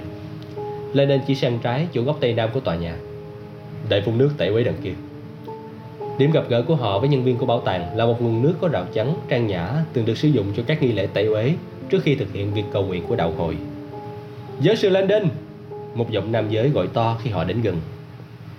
Một người đàn ông Thổ Nhĩ Kỳ tươi cười bước ra từ bên dưới vòng bát giác che trên đài phun nước. Anh ta vẫy tay. Giáo sư, ở đây! Landon và hai người vội vã đi tới. Xin chào, tên tôi là Mersat. Thật vinh hạnh cho tôi. Anh ta nói, giọng tiếng Anh nặng trịch đầy nhiệt tình đó là một người đàn ông mảnh dẻ với mái tóc lưa thưa, cặp kính nhìn tri thức và mặc bộ đồ màu xám. Chúng tôi rất vinh hạnh. Cảm ơn vì lòng hiếu khách của anh, dù chúng tôi đã đến thông báo rất vội vàng. Dân dân không sao. Tôi là Elizabeth Sinsky. Còn đây là Ristop Brothers. Chúng tôi đến đây để hỗ trợ giáo sư Landon. Tôi rất xin lỗi vì máy bay của chúng tôi bị trễ. Anh thật chu đáo khi tiếp đón chúng tôi như thế này. Không sao, không phải suy nghĩ gì đâu. Vì giáo sư Landon, tôi sẽ phục vụ riêng bất kỳ giờ nào. Cuốn uh, những biểu tượng Thiên Chúa giáo trong thế giới Hồi giáo của anh rất được ưa chuộng trong cửa hàng quà tặng bảo tàng của chúng tôi. Thật sao? Landon nghĩ thầm. Giờ thì mình đã biết nơi duy nhất trên đời đón nhận cuốn sách đó là đâu. Chúng ta đi chứ? Mercedes nói, ra hiệu cho bọn họ đi theo. Cả nhóm vội vã băng qua một khoảng sân nhỏ, đi qua lối vào dành cho khách du lịch và tiếp tục đi tới nơi ban đầu là lối vào chính của tòa nhà. Ba cổng tàu vò khác sau với những cánh cửa đồ sộ Hai nhân viên an ninh có vũ trang đang đợi sẵn để đón họ. Ngay khi nhìn thấy mercedes những nhân viên này mở khóa một cánh cửa và đẩy mạnh ra. Mersat nói một trong những cụm từ tiếng Thổ Nhĩ Kỳ mà London quen thuộc, một cách nói cảm ơn đặc biệt lịch thiệp. Cả nhóm bước qua và các nhân viên an ninh lập tức đóng những cánh cửa nặng nề phía sau lại. Tiếng va chạm vang vọng khắp không gian nội thất bằng đá. Giờ Landon và mấy người kia đang đứng ở sảnh của Hagia Sophia, một gian phòng chờ hẹp vốn rất phổ biến trong các nhà thờ Thiên Chúa giáo có chức năng như một khu đệm kiến trúc giữa không gian linh thiêng với không gian trần tục. Đường hào tinh thần, Laden thường gọi khu vực này như vậy. Cả nhóm đi về phía những cánh cửa tiếp theo và Mersat đẩy một bên cửa mở ra. Phía sau, thay vì nhìn thấy điện thờ như dự đoán, La Đinh lại thấy một sảnh thứ hai lớn hơn cái đầu tiên một chút. Sảnh nội, La Đinh nhận ra ngay, dù quên mất rằng điện thờ của Hagia Sophia có đến hai tầng bảo vệ cách ly với thế giới bên ngoài. Như thể để chuẩn bị cho khách tham quan về những gì nằm ở phía trước Khu sảnh nội này được trang trí cầu kỳ hơn hẳn khu sảnh ngoài. Các bức tường đều được làm bằng đá mài bóng loáng nên bắt sáng từ những ngọn đèn chùm rất đẹp. La chăm chú ngắm nhìn bốn cánh cửa ở đầu bên kia của không gian trầm lắng này. Phía trên có những bức gốm khảm vô cùng ngoạn mục. Massage bước tới cánh cửa lớn nhất, một cánh cổng đồ sộ bọc đồng. Hoàng môn, Massage nói khẽ, giọng anh ta nhẹ hẳn nhưng vẫn hết sức nhiệt thành. Cho tôi hỏi, có cái gì các vị đặc biệt muốn xem ở bên trong hay không? Landon, Shinsky và Brother đều nhìn nhau. Có, có rất nhiều thứ cần xem, dĩ nhiên rồi. Nhưng nếu được, chúng tôi muốn bắt đầu từ mộ của Enrico Dandolo. Mờ sát nghiêng nghiêng đầu như thể không hiểu rõ. Sao cơ? Các vị muốn xem mộ Dandolo à? Vâng. Nhưng mà mộ Dandolo rất đơn giản, không hề có biểu tượng gì cả. Không phải là đề xuất tuyệt nhất của chúng tôi đâu. Tôi biết thế, tuy nhiên chúng tôi rất biết ơn nếu anh có thể đưa chúng tôi đến đó. Mersat nhìn Landon một lúc lâu, và sau đó anh ta đưa mắt nhìn lên phần gớm khảm ngay trên cánh cửa, nơi Landon vừa ngắm nhìn. Phần gớm khảm này là hình ảnh từ thế kỷ thứ 9 của Chúa Giêsu toàn năng. Hình ảnh đã trở thành biểu tượng mô tả Chúa Giêsu cầm kinh tân ước bên tay trái trong khi tay phải ban phước. Sau đó, như thể có một tia sáng lóe lên trong tâm trí, khóe miệng Mersat nhếch lên thành một nụ cười đầy hiểu biết và anh ta bắt đầu ngoắc ngoắc ngón tay. Quả là sắc sảo, rất sắc sảo. Landon nhìn sững. Ờ, tôi không hiểu lắm. Không sao thưa giáo sư, tôi sẽ không nói cho bất kỳ ai biết lý do thật sự khiến giáo sư tìm đến đây đâu. Sinsky và Rudder cũng nhìn Landon vẻ khó hiểu.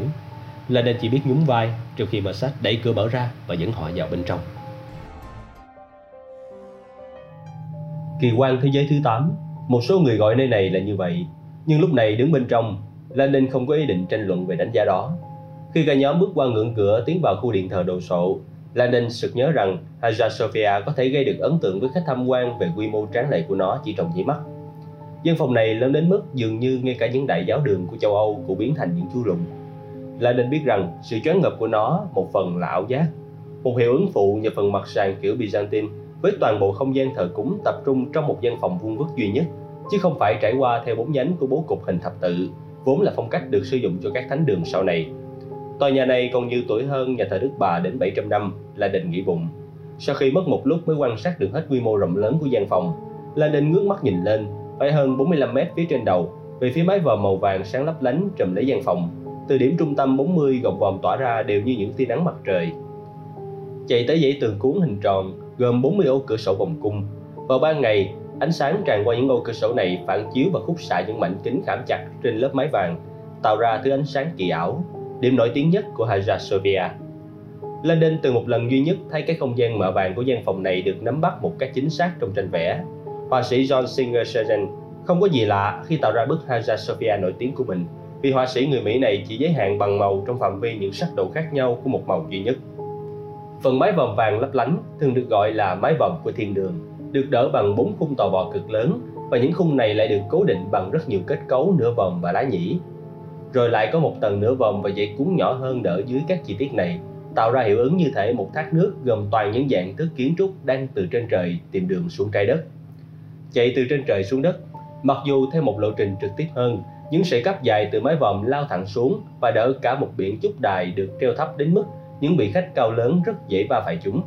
Nhưng thực tế, đây là một ảo giác nữa do sự hoành tráng của không gian này tạo ra. Bởi lẽ, những ngọn chúc đài đều treo cao cách sàn gần 4 mét. Cũng như với tất cả các điện thờ khác, kích thước đồ sộ của Hagia Sophia nhằm hai mục đích. Thứ nhất, nó là bằng chứng trước Chúa về những gì mà con người sẵn sàng thực hiện để tỏ lòng tôn kính với Ngài. Và thứ hai, nó là hình thức gây sốc với các tín đồ, một không gian vật lý hùng vĩ đến mức những người bước vào đều cảm thấy mình trở nên nhỏ bé. Cái tôi của họ tan biến. Cái bản thể vật chất cùng tầm quan trọng của họ chỉ còn là một chấm nhỏ nhoi trước Chúa, nguyên tử trong bàn tay của tạo hóa mà thôi chừng nào con người chẳng là gì cả thì Chúa cũng chẳng thể tạo ra được gì từ anh ta. Martin Luther từng nói những lời này vào thế kỷ thứ 16, nhưng quan niệm đó đã nằm trong tư duy của những người xây dựng từ thời có những hình mẫu xưa nhất của kiến trúc tôn giáo. Landon liếc nhìn Brother và Shinsky cũng đang chăm chú nhìn lên và lúc này mới hạ ánh mắt xuống. Chúa Giêsu. Phải, và cả Thánh Allah cùng Đức Muhammad nữa. Landon thì cười khi anh chàng hướng dẫn viên của họ bảo Brother nhìn bàn thờ chính Nơi này có một bức tranh gốm khảm cao ngất hình Chúa Giêsu, kèm theo hai bên là hai chiếc đĩa lớn có tên bằng tiếng Ả Rập của Muhammad và Thánh Allah theo kiểu thư pháp trang trí. Bảo tàng này cố gắng gợi cho khách tham quan nhớ đến những mục đích đa dạng của không gian thiên liêng, nên lần lượt thể hiện cả biểu tượng Thiên Chúa giáo từ thời kỳ khi mà Hagia Sophia còn là một nhà thờ lẫn biểu tượng Hồi giáo, khi nó được dùng như là một giáo đường. Bất chấp sự xích mích giữa hai tôn giáo chưa đề thực, thì chúng tôi vẫn giữ những biểu tượng của họ khá hòa hợp nhau Tôi biết anh cũng tán thành mà đúng không giáo sư? Visas giải thích. Lenin chân thành gật đầu, nhớ lại rằng tất cả những biểu tượng Thiên Chúa giáo đều đã bị che kín bằng vôi khi tòa nhà này trở thành một giáo đường Hồi giáo. Việc phục hồi lại những biểu tượng Thiên Chúa giáo bên cạnh các biểu tượng Hồi giáo đã tạo ra một hiệu quả hấp dẫn, đặc biệt vì những phong cách và đặc điểm nhạy cảm của hai hệ thống biểu tượng này lại là hai cực đối lập nhau. Trong khi truyền thống Thiên Chúa giáo ưa những hình ảnh thế tục của các vị thần thánh, Hồi giáo lại tập trung vào thư pháp chữ Ả Rập và những hoa văn kỳ hà để thể hiện vẻ đẹp trong vũ trụ của Chúa Trời. Truyền thống Hồi giáo cho rằng chỉ có Chúa Trời mới tạo ra cuộc sống, do đó con người không thể tạo ra những hình ảnh của cuộc sống, không thần linh, không con người, thậm chí là không động vật. Lenin nhớ đã từng cố gắng giải thích quan niệm này cho các sinh viên của mình. Một Michelangelo theo đạo hồi sẽ lấy ví dụ như vậy, sẽ chẳng bao giờ vẽ gương mặt của Chúa trên trần nhà nguyện Sistine. Ông ấy sẽ khắc tên Chúa Trời, thể hiện gương mặt Chúa bị coi là hành động bản bộ. Cả Thiên Chúa giáo và Hồi giáo đều lấy ngôn từ làm trung tâm luận, có nghĩa là họ tập trung vào ngôi lời. Theo truyền thống của Thiên Chúa giáo, ngôi lời trở thành xác thịt trong cuốn sách của Thánh John và ngôi lời đã trở thành xác thịt và Ngài ở giữa chúng ta. Do đó, người ta chấp nhận việc mô tả ngôi lời có hình dạng con người. Còn trong truyền thống Hồi giáo, ngôi lời không trở nên xác thịt, cho nên ngôi lời cần giữ nguyên hình dạng của ngôn từ. Trong hầu hết các trường hợp đó, đó là những hình thức thể hiện bằng thư pháp tên của các nhân vật thần thánh trong đạo hội. Một trong số các sinh viên của Landon đã đúc kết đoạn lịch sử phức tạp này bằng một ghi chú bên lề và ở chính xác đến thú vị rằng người Thiên Chúa giáo thích mặt, còn người Hồi giáo thì thích chữ. Trước mặt chúng ta đây, các vị thấy một sự hòa rộng độc đáo giữa Thiên Chúa giáo và Hồi giáo rồi chứ? Versailles tiếp tục ra hiệu về phía bên kia gian phòng kỳ vĩ. Anh ta chỉ rõ sự kết hợp của các biểu tượng ở khu hậu cung hoành tráng. Đáng chú ý nhất là hình tượng Đức Mẹ Đồng Trinh và Chúa Hài Đồng nhìn xuống. Chỗ ngách tường hình bán nguyệt trong một giáo đường Hồi giáo cho biết phương hướng của Mecca. Gần đó, một dãy cầu thang chạy đến một giảng kinh, trông giống kiểu bục dùng làm nơi thực hiện các bài thuyết pháp Thiên Chúa giáo, nhưng trên thực tế lại là một minbar, bục thánh lễ cho thầy tế thực hiện các buổi lễ ngày thứ sáu. Tương tự, kết cấu hình hoa cúc gần đó trông giống như khu vực dành cho đội hợp ca nhà thờ Thiên Chúa giáo, nhưng thực tế lại là Mosin Mafili, một loại bục được tôn cao dành cho thầy tu báo giờ quỳ và cầu kinh đáp lại lời nguyện của thầy tế. Các giáo đường Hồi giáo và thánh đường Thiên Chúa giáo giống nhau đến kinh ngạc. Truyền thống của Đông và Tây không khác biệt nhiều như chúng ta nghĩ. Anh Mersad à, chúng tôi rất muốn vào xem mộ của Dandolo nếu có thể. Brother thúc bách giọng đầy nôn nóng. Mersat có vẻ bực mình, như thể vẻ nóng vội của Brother chính là một biểu hiện thiếu tôn trọng đối với nhà thờ này. Ờ phải, tôi xin lỗi vì đã vội vàng, nhưng chúng tôi có thể nhận điều rất xích sao. Landon nói, Ờ cũng được thôi, Chúng ta lên gác thì xem ngôi mộ nào Đi lên sao Không phải Enrico Dandolo được chôn cất trong hầm mộ Landon nhớ rõ về ngôi mộ Nhưng không nhớ vị trí chính xác trong tòa nhà nơi có mộ Anh hình dung ra những khu vực tối tăm ngầm trong lòng đất của tòa nhà Mờ sách có vẻ khó chịu trước câu hỏi Không thì giáo sư Mộ của Enrico Danilo chắc chắn là phải ở trên tầng rồi Có chuyện quái quỷ gì ở đây vậy nhỉ Mờ sách thắc mắc Khi Landon đề nghị tới thăm mộ Danilo, Mercer cảm thấy đề nghị đó như một kiểu nghi trang. Chẳng ai muốn xem mộ Dandolo cả. Mercer cho rằng thứ Landon thật sự muốn xem là kho báu bí ẩn ngay trên mộ Dandolo kìa. Tác phẩm gốm khảm Desis, bức chân dung chứa toàn năng cổ vẫn được xem là một trong những tác phẩm nghệ thuật bí ẩn nhất của tòa nhà này. Landon đang tìm kiếm bức tranh gốm và đang cố gắng giữ kín điều đó. Mercer phán đoán cho rằng vị giáo sư có lẽ đang viết một tác phẩm bí mật về Desis. Tuy nhiên, đến giờ thì Mercer không hiểu. Chắc chắn Landon biết tác phẩm Desis nằm trước trên tầng 2 nhưng tại sao anh ta lại có phản ứng ngạc nhiên như vậy? Trừ phi đúng là anh ta đang tìm kiếm mộ Dandolo. Bối rối, Mossad dẫn họ về phía cầu thang, đi qua một trong hai cái đỉnh nổi tiếng của Hagia Sophia, một đại khí nặng tới gần 1.250 cân, đẽo từ một khối cẩm thạch nguyên khối vào thời kỳ Hy Lạp hóa. Lúc này, Mossad im lặng leo lên cùng cả đoàn, cảm giác hơi buồn rộn. Các cộng sự của Landon dường như không giống như dân học thuật chút nào. Một trong số họ giống như một dạng lính tráng nào đó, cơ bắp và cứng nhắc, lại mặc toàn đồ đen, còn người phụ nữ có mái tóc bạc thì Mossad cảm thấy như mình đã gặp bãi từ trước có lẽ là trên truyền hình chăng anh ta bắt đầu nghi ngờ rằng mục đích của chuyến viếng thăm này không phải như họ nói lúc đầu. Thật sự thì tại sao mà họ lại đến đây? À, chỉ trong một đợt cầu thang nữa thôi chúng ta sẽ thấy mộ Enrico Dandolo trên tầng và dĩ nhiên là bức gốm khảm để dịch nổi tiếng. Anh ta ngừng lại và mắt nhìn Landon. Không có lấy một chút do dự. Có vẻ như Landon trên thực tế không hề đến đây vì bức Daisy một tí nào. Anh và các vị khách của mình dường như tập trung một cách khó hiểu vào ngôi mộ của Dandolo.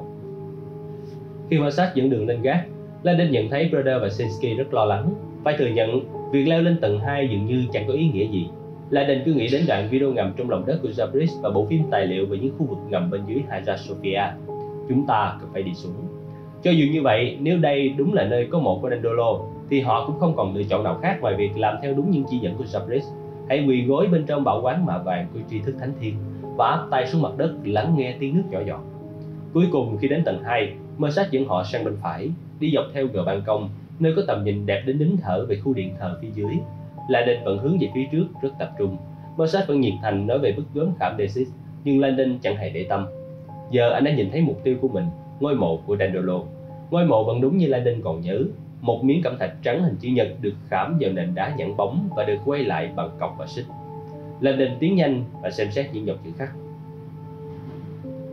Henricus Dandolo khi những người khác tiến đến phía sau, Landon lập tức hành động, bước nhanh qua xích bảo vệ và đặt chân ngay phía trước bia mộ. Mờ sạch lớn tiếng phản đối, nhưng Landon vẫn tiếp tục, nhanh nhẹn quỳ gối như thể đang chuẩn bị cầu nguyện dưới chân vị tổng trứng bội bạc. Tiếp đó, bằng một động tác khiến Mờ Sách thốt lên kinh hãi, Landon đặt hai tay lên mộ và ấp sát mặt xuống sàn. Lúc ấy, Landon thấy mình như đang quỳ lạy ở Mecca. Động tác của anh khiến Mờ Sách cứng đờ, câm bặt và đột nhiên toàn bộ tòa nhà chìm vào im lặng. Landon hít một hơi thật sâu, ngoảnh mặt sang phải và nhẹ nhàng áp tay trái vào mộ. Da thịt anh cảm nhận rõ sự lạnh lẽo của lớp đá. Thứ âm thanh nghe vọng lên qua lớp đá rõ rệt như ban ngày. Lạy Chúa, khúc cuối hoa ngục của Dante dường như đang vọng lên từ bên dưới. Rất chậm rãi, Landon xoay đầu, đăm đăm nhìn lên Brother Basinski. Tôi nghe thấy rồi, tiếng nước nhỏ giọt. Brother nhảy qua dây xích và quỳ xuống bên cạnh Landon lắng nghe. Một lúc sau, anh ta gật đầu lia lịa. Giờ đây, khi họ nghe thấy tiếng nước chảy xuống dưới, một câu hỏi vẫn còn ở đó, nó chảy đi đâu?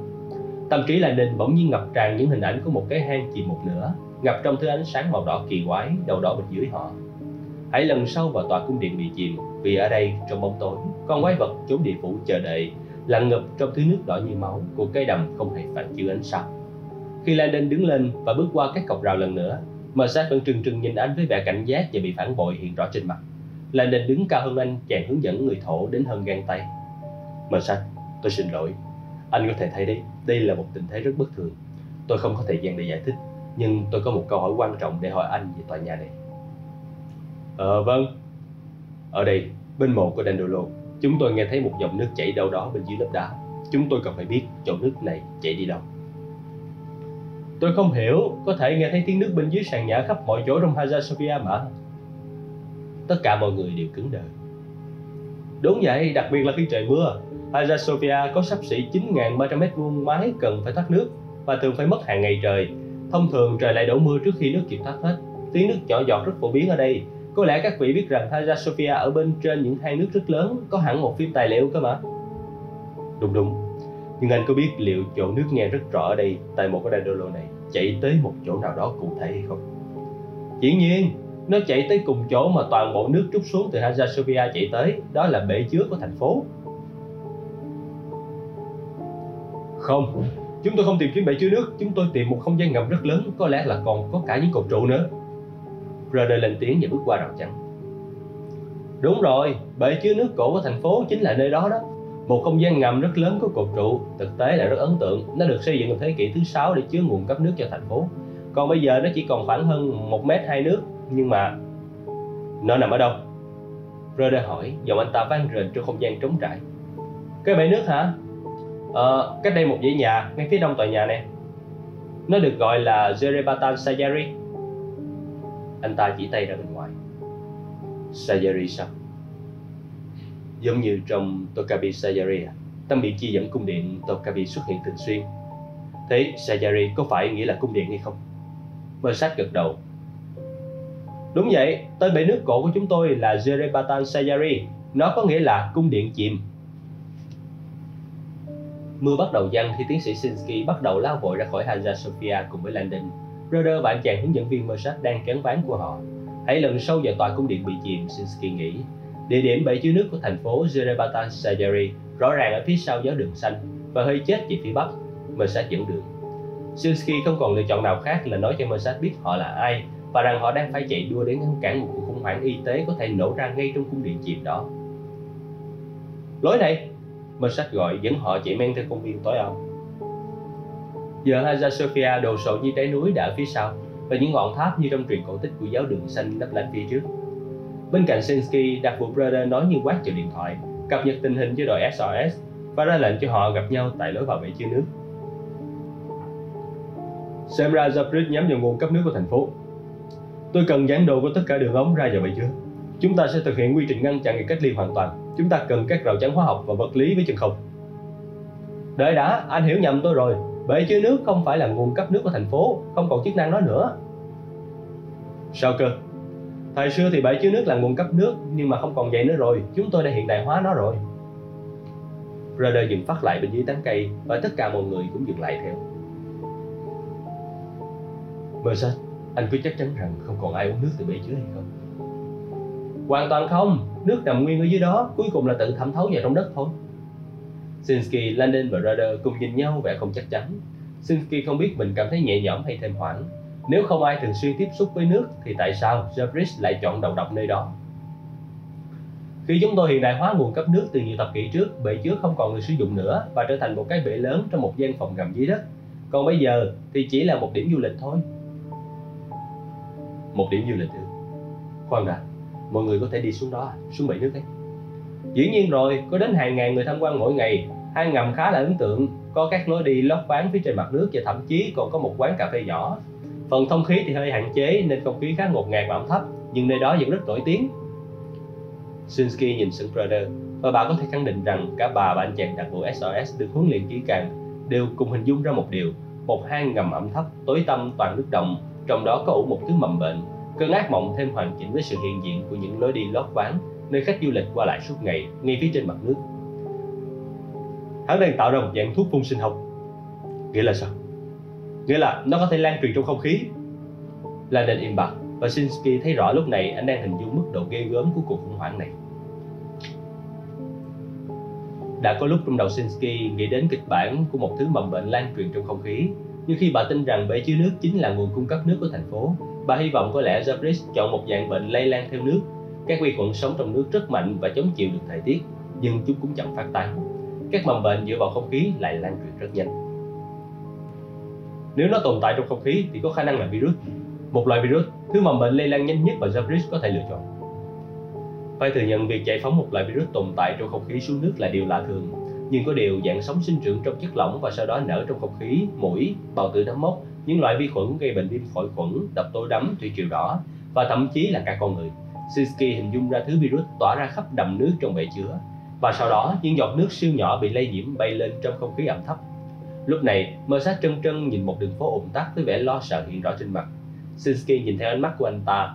Tới một tòa nhà thấp lát gạch trắng đỏ có một cánh cửa mở để lộ ra thứ trông như cầu thang một nhóm người ăn mặc chỉnh tề đang đứng dưới những chiếc ô che bên ngoài, trong khi một nhân viên gác cửa đang kiểm tra dòng khách khứa theo lối cầu thang đi xuống dưới.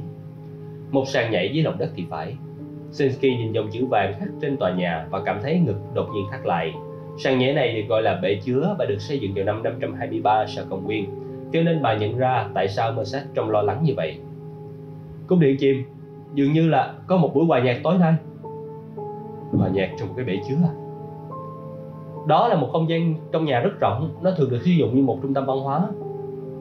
Rõ ràng Raider cũng đã nghe được đầy đủ. Anh ta lao dội về phía tòa nhà, lách qua dòng xe cộ lộn xộn trên đại lộ Allendale Sinsky và những người khác cũng vội chạy theo, bám sát gót anh chàng đặc vụ. Khi họ đến lối vào bể chứa, khung cửa bị chặn bởi một nhóm người vừa hòa nhạc đang đợi đến lượt vào bên trong. Một nhóm ba phụ nữ mặc áo choàng che kín mặt, hai du khách tay nắm tay, một người đàn ông vẫn lễ phục tất cả đều túm tụm bên dưới khung cửa, cố gắng tránh nước mưa. Sinsky nghe rõ những giai điệu du dương của một tác phẩm âm nhạc cổ điển vang lên từ bên dưới. Berlioz bà phỏng đoán căn cứ theo cách phối âm rất đặc trưng. Nhưng cho dù đó là bản gì thì cũng có cảm giác nó không thích hợp lắm trong khung cảnh những đường phố tại Istanbul này. Khi họ đến gần cửa hơn, bà cảm nhận được một luồng hơi ấm thổi ngược lên cầu thang từ tít sâu trong lòng đất và thoát ra từ cái hàng kính mít. Luồng hơi mang theo lên mặt đất không chỉ tiếng đĩa cầm mà cả mùi hơi ấm và mùi đám đông không lẫn đi đâu được. Nó còn mang tới cho Shinsky một linh tính vô cùng bất an. Một nhóm du khách từ dưới cầu thang xuất hiện, vừa đi vừa trò chuyện vui vẻ trong lúc ra khỏi tòa nhà. Nhân viên gác cửa liền cho nhóm tiếp theo đi xuống. Roder lập tức tiến vào, nhưng nhân viên gác cửa chặn anh ta lại bằng một cái vẫy tay vui vẻ. Một lát thôi thưa ông bệ chiếu kính người rồi, chưa đến một phút nữa là du khách tiếp theo ra thôi, cảm ơn ông. Nhìn Roder có vẻ sẵn sàng cố chen vào, nhưng Shinsky vẫn đặt một tay lên vai anh và kéo sang một bên đây đi nhóm của anh đang trên đường và anh không thể lộn xộn ở đây thế này một mình được đâu bể chứa rất rộng tấm biển thông tin nói rõ về một gian phòng dưới lòng đất có kích thước bằng cả một thánh đường gần 9.300 mét vuông và được chống đỡ bằng cả một khu rừng 336 cây cột đá cẩm thạch. Nhìn xem, cái gì sẽ không tin nổi đâu. Landon nói đứng cách đó vài thước. Sinsky quay lại, Landon ra hiệu về phía một tấm áp phích hòa nhạc trên tường. Ôi lại Chúa lầm lặng. Giám đốc WHO đã đúng khi xác định phong cách âm nhạc là lãng mạn, nhưng tác phẩm đang được biểu diễn không phải do Berlioz biên soạn. Nó là của một nhà soạn nhạc phong cách lãng mạn khác, Franz Liszt. Tối nay, sâu trong đất, dàn nhạc giao hưởng bang Istanbul biểu diễn một trong những tác phẩm nổi tiếng nhất của Liszt, giao hưởng Dante, một tác phẩm hoàn toàn lấy cảm hứng từ cuộc du hành xuống địa ngục rồi trở về của Dante. Nó được trình diễn ở đây một tuần liền. Một buổi hòa nhạc mở cửa tự do bên dưới ký tên một nhà tài trợ giấu tên. Sinsky nghĩ mình có thể đoán ra ai là nhà tài trợ giấu tên đó. Niềm đam mê kịch của Bertrand Zabris dường như cũng là một chiến lược rất thiết thực nhưng nhẫn tâm. So với bình thường, Tour biểu diễn hòa nhạc miễn phí này sẽ thu hút thêm hàng ngàn du khách kéo xuống bể chứa và nhét họ vào một khu vực chật cứng, nơi họ sẽ hít thở thứ không khí bị nhiễm bệnh. Sau đó, quay về nhà mình và cả ở đây lẫn nước ngoài. Thưa ông, chúng tôi có chỗ cho hai người nữa. Nhân viên gác cửa gọi Brother. Brother quay sang Sinsky. Gọi về chính quyền địa phương, cho dù tìm ra thứ gì dưới đó, chúng ta cũng sẽ vẫn cần nhóm hỗ trợ. Khi nhóm của tôi đến, bảo họ liên lạc với tôi để cập nhật tình hình. Tôi sẽ xuống dưới và xem liệu tôi có thể nhận ra Zabris ém thứ này ở đâu hay không. Anh không dùng mặt nạ phòng độc à? Anh không biết chắc chắn cái túi sơ lúc lon còn nguyên vẹn hay không? rồi đã cau mày, tay giơ lên luồng khí ấm nóng phả ra khỏi cửa. Tôi phải nói điều này, nếu thứ bệnh dịch này thoát ra thì tôi đoán có lẽ tất cả mọi người trong thành phố này đều đã bị nhiễm rồi. Sinsky cũng đang nghĩ đến chính điều ấy nhưng không muốn nói ra trước mặt Landon và Mercer. Thêm nữa, tôi đã nhìn thấy chuyện gì sẽ xảy ra với đám đông khi nhóm của tôi tiến vào cùng với trang phục phòng độc chúng ta sẽ gặp cảnh hoảng loạn và dẫm đạp lên nhau. Sinsky quyết định chiều theo Brother và nói cho cùng anh ta là một chuyên gia và đã ở trong những tình huống như thế này trước đó rồi. Lựa chọn thực tế duy nhất của chúng ta là giả định rằng nó vẫn còn an toàn gì đó và cố gắng ngăn chặn việc này. Được rồi, anh làm đi. Còn một vấn đề nữa, Gina thì sao? Cô ta thì sao chứ?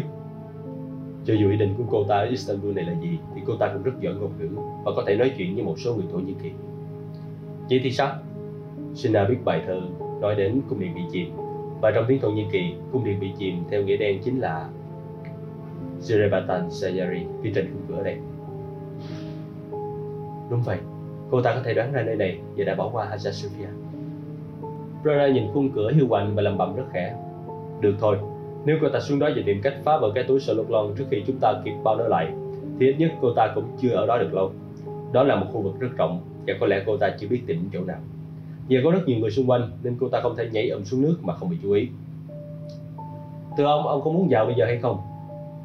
Brother nhìn thấy một nhóm người đi dự hòa nhạc nữa đang từ bên kia phố tiến sang nên gật đầu với nhân viên canh cửa ra ý rằng anh ta đến ngay. Tôi sẽ đi cùng anh. Laden nói và đi theo. Rora xoay lại đối diện với anh. Chẳng nên làm gì đâu. Đặc vụ Rada Một trong những lý do chúng ta ở trong thế này là vì Sinabrook đã dắt mũi tôi suốt cả ngày hôm nay. Và như anh nói, có thể tất cả chúng ta đều đã bị nhiễm bệnh rồi. Tôi sẽ giúp anh cho dù anh có thích hay không. Rada nhìn anh một lúc rồi dịu lại. Khi vượt qua ngưỡng cửa và bắt đầu đi xuống cầu thang khá dốc theo sau Rada Lenin cảm thấy luồng hơi ấm thổi qua họ từ rất sâu dưới bể chứa. Luồng khí ẩm thấp mang theo nó những giai điệu bản giao hưởng Dante của Liszt cũng như một thứ mùi quen thuộc nhưng khó tả. Thứ mùi của rất nhiều người chen chúc nhau trong một không gian kín mít. Lenin bỗng cảm thấy có một tấm màn ma quái vây phủ lấy mình, như thể những ngón tay rất dài của một bàn tay vô hình đang vươn lên từ mặt đất và sờ nắng da thịt anh. Âm nhạc dàn hợp sướng giao hưởng với 100 giọng hát lúc này đang trình bày một đoạn nổi tiếng, đọc rành rẽ từng âm tiết trong lời văn u sầu của Dante. Vứt bỏ mọi hy vọng, những kẻ bước vào đây những từ này chính là dòng thơ nổi tiếng nhất trong toàn bộ phần hỏa ngục của Dante, vang lên từ tích phía dưới cầu thang chẳng khác gì mùi từ khí đáng sợ. Kèm theo tiếng kèn cùng tù và bút cao, dàn hợp sướng lại ngân nga lời cảnh báo ấy. Ngập trong thứ ánh sáng màu đỏ, cái hang ngầm âm vang những tiếng nhạc đầy hơi hướng địa ngục, những giọng hát rền rỉ, tiếng dây đàn chói tai và tiếng trống trầm đục vang vọng khắp hang như một cơn địa chấn nhẹ. Theo những gì Landon nhìn thấy trong tầm mắt, thì nền của cái thế giới ngầm này là một màn nước trong vắt, tối tăm, tĩnh tại, phẳng lặng, giống như lớp băng màu đen ở một hồ nước đóng băng tại New England. Cái đầm không hề phản chiếu ánh sao. Nhô lên khỏi mặt nước là hàng trăm cột trụ Doric vững chãi được bố trí kỹ càng thành những hàng lối dường như bất tận, vươn cao đến hơn 9 mét để đỡ phần trần uốn vòng cung của lòng hang. Các cột trụ được rọi từ bên dưới nhờ hàng loạt bóng đèn rọi sắc đỏ, tạo thành một cánh rừng siêu thực với những thân cây được chiếu sáng chạy hút vào bóng tối, tựa như một dàn ảo ảnh qua gương Landon và Rudder dừng lại ở chân cầu thang, đứng ngay một lúc ở ngưỡng cửa trước khi tiến vào khoảng không gian trước mặt. Dường như chính lòng hang cũng tỏa ra một thứ sắc đỏ và khi quan sát xung quanh, Landon nhận thấy mình đang cố gắng hít thở nhẹ nhàng hết sức. Không khí dưới này nặng nề hơn anh tưởng. Landon nhìn thấy đám đông cách đó một quãng bên tay trái họ. Buổi hòa nhạc đang diễn ra tích sâu trong không gian ngầm này. Ở quãng giữa khoảng cách tới bức tường bên kia và khán giả đều ngồi trên những cái bục. Vài trăm khán giả ngồi thành những vòng tròn đồng tâm được bố trí xung quanh dàn nhạc, trong khi có khoảng 100 người khác đang đứng ở vòng ngoài. Vẫn có thêm những người ở các vị trí bên ngoài trên những lối đi lót ván gần đó. Từ người vào hàng rào trắng vững chãi và chăm chú nhìn xuống nước trong lúc lắng nghe tiếng nhạc.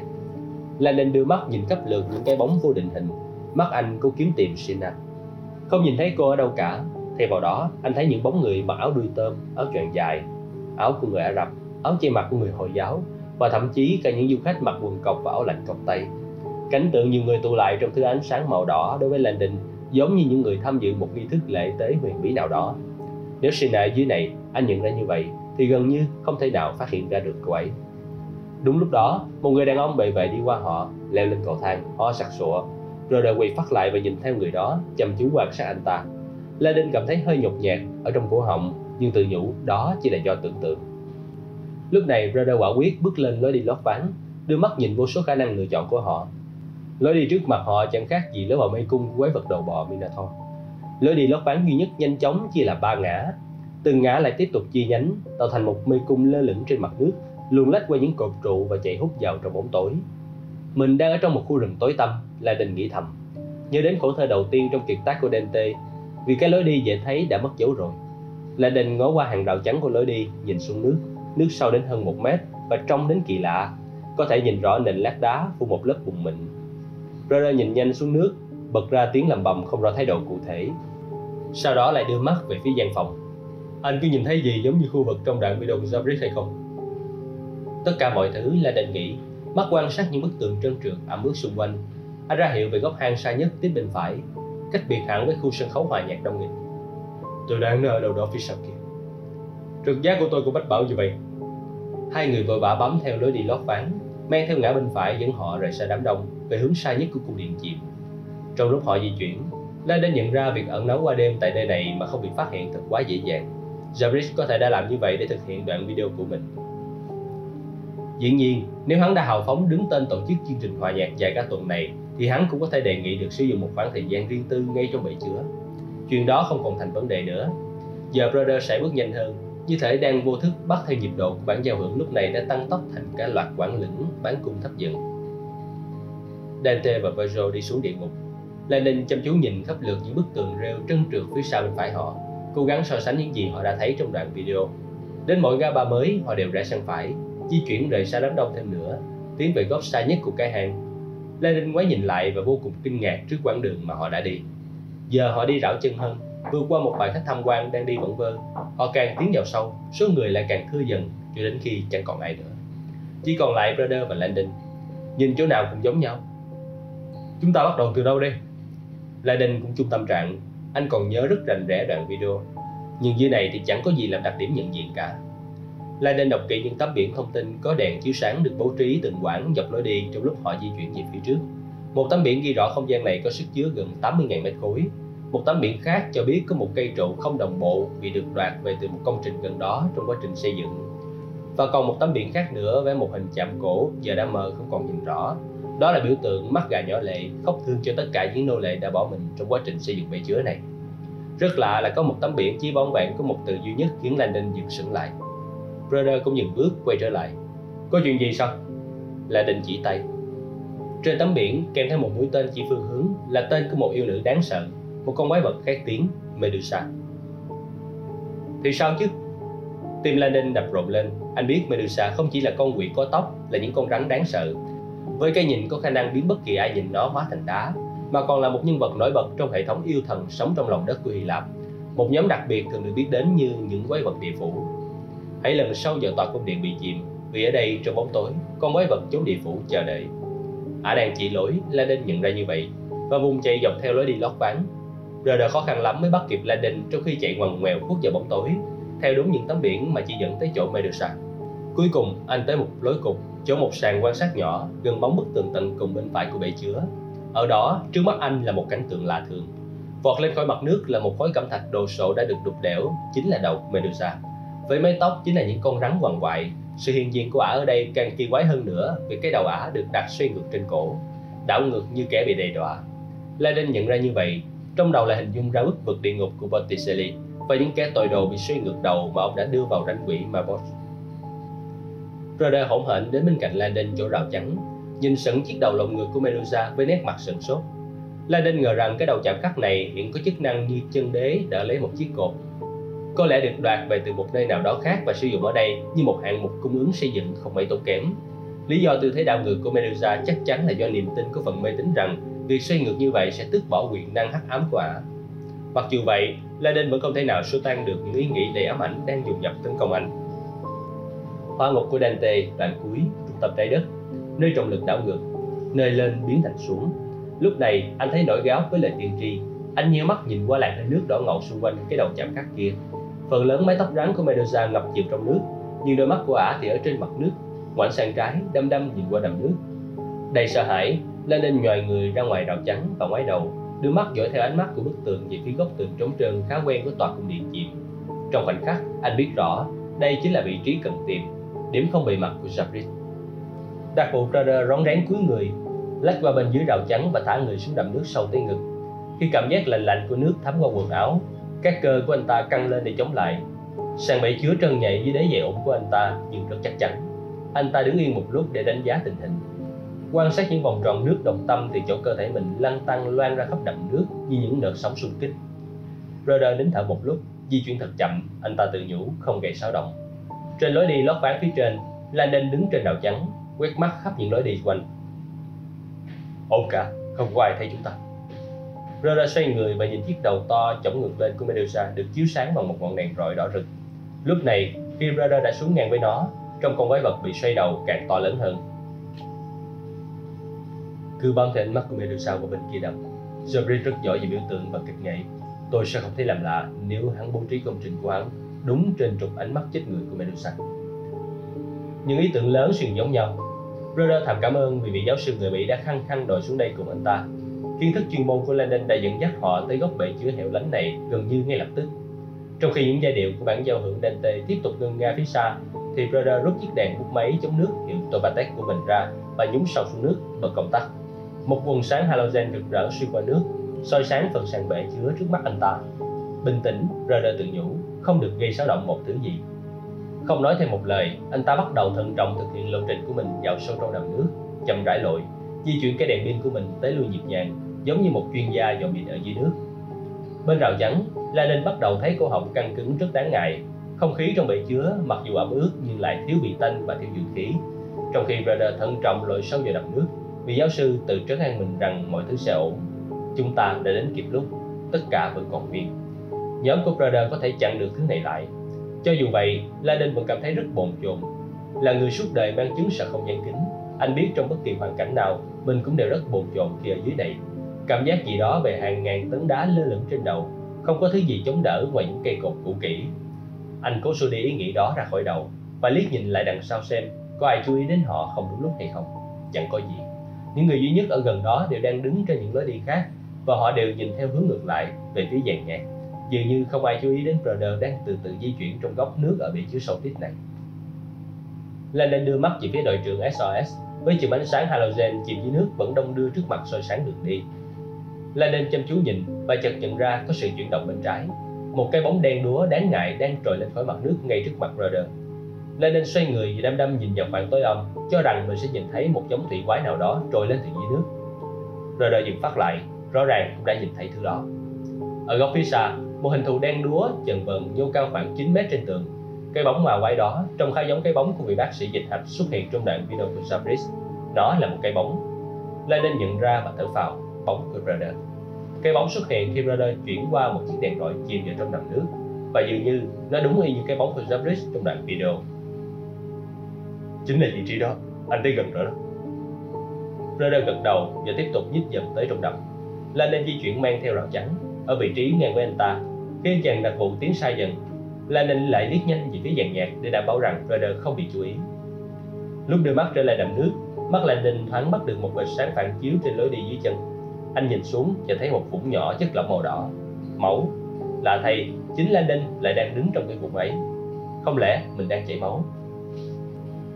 Landon không hề thấy đau, nhưng anh vội vàng kiểm tra khắp người xem có vết thương hay phản ứng gì bất thường trước một thứ độc tố vô hình trong không khí hay không. Anh kiểm tra cả mũi, các móng tay, vào tay, xem có bị xuất huyết hay không. Không tìm thấy chỗ nào chảy máu.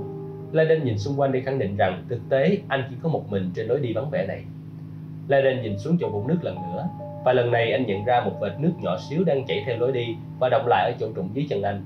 Dường như thứ chất lỏng màu đỏ đang từ chỗ nào đó phía dưới chạy tới và dồn xuống chỗ thấp trên lối đi. Phía trên kia có người bị thương. Laden cảm thấy như vậy. Anh liếc nhanh ra chỗ Brother lúc này đang đến gần trung tâm đầm nước. Laden sải bước nhanh trên lối đi, lần theo vệt nước. Khi anh tiến về phía lối cục, vệt nước nhìn to hơn, đang chảy tràn tự do. Thế này là thế quái nào? Đến vị trí này, nó biến thành cả một dòng nước nhỏ. Anh đảo chân thêm, lần theo thứ chất lỏng đang chảy tràn tới tận tường, nơi lối đi đột ngột kết thúc. Lối cục. Trong khoảng tối tăm, anh thấy một bể nước lớn sóng sánh sắc đỏ, như thể có ai đó vừa bị giết ở đây. Vào khoảnh khắc nhìn thấy thứ chất lỏng màu đỏ ấy tràn qua lối đi, nhỏ giọt xuống bể chứa, lenin nhận ra phán đoán ban đầu của mình đã sai lầm. Đó không phải là máu. Ánh đèn đỏ của cái không gian rộng lớn này kết hợp với sắc đỏ của lối đi lót ván đã tạo ra cảm giác khiến cho những vệt nước này có sắc đỏ thẫm. Nó chỉ là nước. Thay vì mang lại cảm giác nhẹ nhõm, phát hiện đó khiến anh sợ đến đờ đẫn. Anh đăm đăm nhìn xuống vùng nước lúc này còn thấy cả những vệt nước bắn lên lan can và những dấu chân. Có người từ dưới nước leo lên đây La Ninh xoay người gọi Brother. Nhưng anh cách quá xa và tiếng nhạc đang đến đoạn hòa âm của kèn và trống đinh tai nhức óc. La Ninh bỗng cảm thấy bên cạnh mình có người, không chỉ riêng mình ở chỗ này. Bằng động tác rất chậm rãi La Ninh xoay người về phía bức tường nơi kết thúc lối đi lót ván cách đó khoảng 3 mét trong bóng tối. Anh nhận ra một khối tròn lẳng, giống như một tảng đá lớn phủ áo choàng đen, ướt sũng nước chảy tông tông. Cây khối đó bất động, và sau đó nó cử động. Cây khối kéo dài ra, cái đầu không đỏ nét của nó ngóc lên một người thu mình trong một tấm áo choàng phụ nữ Hồi giáo màu đen. La nhận ra ngay. Thứ trang phục che kín cơ thể truyền thống của người Hồi giáo ấy không để hở da thịt. Nhưng khi cái đầu đã bịt kín mặt xoay về phía La hai con mắt đen hiện ra, trừng trừng nhìn qua khe hở hẹp của phần mũ che mặt, khóa chặt lấy mắt của La Trong khoảnh khắc, anh đã hiểu. Sinapros bật dậy từ chỗ nắp của mình. Cô bung người, tăng tốc chạy thật nhanh, số mạnh làm anh ngã xuống sàn, rồi chạy vụt theo lối đi lót ván. Trong đầm nước ngoài kia, đặc vụ radar đã dừng lại Quần sáng halogen từ chiếc đèn bút tàu Patek của anh ta vừa lướt qua một vệt kim loại sáng ở phía trước trên nền bể chứa. Gần như nín thở, Roder nhẹ bước lại gần hơn, thận trọng để không gây ra bất kỳ xáo trộn gì trong nước. Qua mặt nước trong veo, giờ anh có thể nhận ra một hình chữ nhật sáng loáng bằng titan được bắt vít xuống sàn, tấm biển của Jabris. Nước trong đến mức anh ta gần như có thể đọc được con số chỉ ngày mai và dòng chữ đi kèm. Tại nơi này, vào ngày này, thế giới thay đổi mãi mãi. Xem nào, Roder trầm ngâm, trong lòng thấy tự tin hơn hẳn Chúng ta vẫn còn vài giờ để ngăn chặn thứ này trước ngày mai. Nhớ lại đoạn video của Jabris, Rhoda nhẹ nhàng nhích quần sáng đèn pin sang bên trái tấm biển để tìm cái túi Soliflon đã được cột lại. Khi quần sáng soi tỏ vùng nước tối tăm, Rhoda căng mắt nhìn đầy hoang mang. Không có cái túi. Anh ta di chuyển quần sáng nhích thêm sang trái, tới đúng vị trí nơi cái túi xuất hiện như trong đoạn video. Vẫn không có gì cả, nhưng đúng là chỗ này mà. Rhoda nghiến chặt răng trong khi quả quyết bước gần thêm một bước, từ từ quét quần sáng đèn quanh toàn bộ khu vực không hề có cái túi, chỉ có tấm biển. Trong một khoảnh khắc ngắn ngủi đầy hy vọng, Rơ đã tự hỏi, phải chăng mối đe dọa này giống như nhiều thứ khác hiện nay, chẳng là gì hơn ngoài một vố lừa phải chăng tất cả chỉ là một trò đùa ác ý?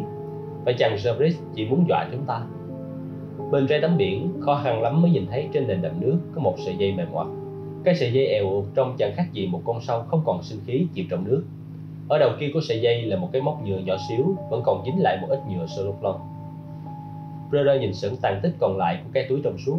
Nó dính vào đầu sợi dây giống như nút thắt của một quả bóng bay đã bị vỡ. Sự thật từ từ thấm vào gan ruột anh ta. Chúng ta đã quá muộn.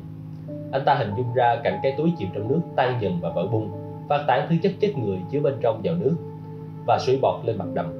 Bằng một ngón tay run run, anh ta tắt đèn pin và đứng một lúc trong bóng tối, cố gắng lấy lại tinh thần những ý nghĩ trong đầu nhanh chóng biến thành lời cầu khẩn. Chúa hãy giúp chúng con. Đang phụ rơ ơi nói lại xem. Tôi không nghe rõ. Sinsky hét lên trong bộ đàm. Đang len được nửa đường xuống cầu thang đi vào bể chứa, cố gắng nhích đến chỗ để nhận sóng tốt hơn. Luồng hơi ấm phả vào mặt bà, ngược theo cầu thang lên phía khung cửa mở rộng phía trên. Bên ngoài, nhóm SOS đã đến và các thành viên đang chuẩn bị sẵn sàng phía sau tòa nhà cố gắng không để công chúng nhìn thấy những dụng cụ phòng độc trong lúc đợi tiếp nhận thông tin đánh giá tình hình của Brother. cái tôi đã dở.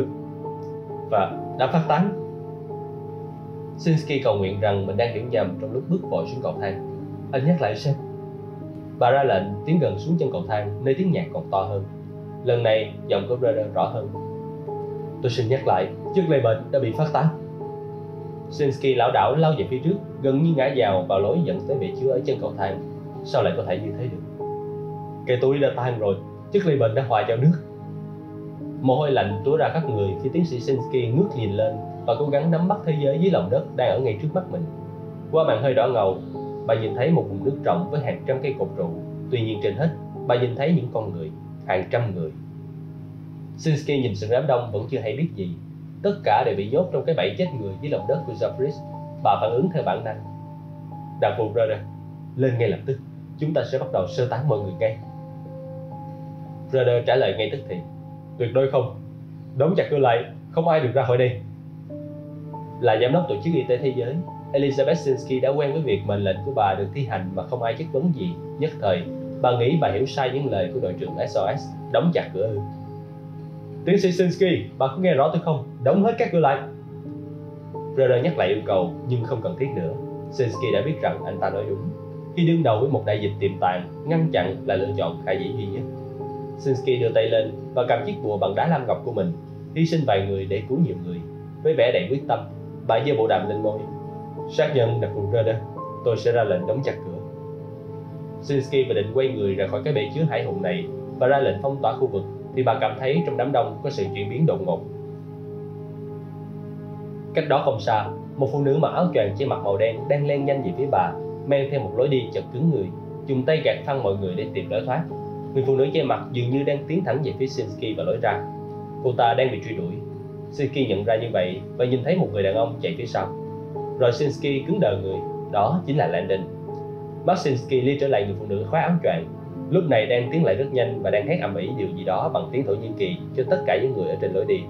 Sinsky không biết tiếng thổ nhĩ kỳ nhưng qua phản ứng hốt hoảng của mọi người, tiếng hô của người phụ nữ kia rất giống như tiếng hô cháy trong một rạp hát đông người. Cơn hoảng loạn lan nhanh khắp đám đông, và đột nhiên, không chỉ người phụ nữ che mặt và Landon đang phăm phăm lao tới chỗ cầu thang, mà là tất cả mọi người. Shinsuke xoay lưng nhìn cảnh tượng dẫm đạp đang sắp diễn ra và bắt đầu hét lên một cách tuyệt vọng với nhóm của mình ở phía trên. Đóng cửa lại, phong tỏa bể chứa ngay lập tức. Lúc Landon lần qua góc tường để lao vào khu vực cầu thang, Shinsuke đang lên được nửa chừng cố leo lên mặt đất, cuốn cuồng ra lệnh đóng cửa. Sinabrook bám sát sau bà, cô đánh vật với chiếc áo choàng ướt nhẹp nặng trịch trong lúc y ạch leo lên cầu thang. Landon sải bước đằng sau họ, cảm nhận rõ cả một đám đông những người dự hòa nhạc đang hoảng loạn vùa theo sau. Chàng lôi ra. Sinsky lại hét lên. Cặp chân dài của Landon giúp anh vọt lên ba bậc mỗi lần, dần bắt kịp Sina phía trên anh nhìn thấy những cánh cửa đôi nặng nề của bể chứa bắt đầu đóng lại. Quá chậm. Sina vượt qua Sinsky tóm lấy vai bà và dùng nó như một đòn bẩy để vọt lên trước. Lao nhanh về phía lối ra. Sinsky loạn choạng khuỵu xuống, chiếc bùa yêu quý của bà đập mạnh xuống bậc thang xi măng và vỡ đôi. Landon phải cố kìm bản thân dừng lại để giúp người phụ nữ bị ngã. Thay vào đó, anh vọt qua bà, chạy nhanh lên chiếu nghỉ trên cùng. Sina chỉ còn cách vài thước, gần như đã trong tầm với, nhưng cô đã tới được chiếu nghỉ. Và những cánh cửa đóng không đủ nhanh, không chút chậm trễ. Sina nghiêng thân hình mảnh mai của mình và lách qua khe hở hẹp cô lọt được nửa người qua cửa thì chiếc áo choàng mắc phải then cửa, khiến cô chững lại, kẹt cứng giữa cửa. Dù chỉ còn vài phân nữa là thoát ra.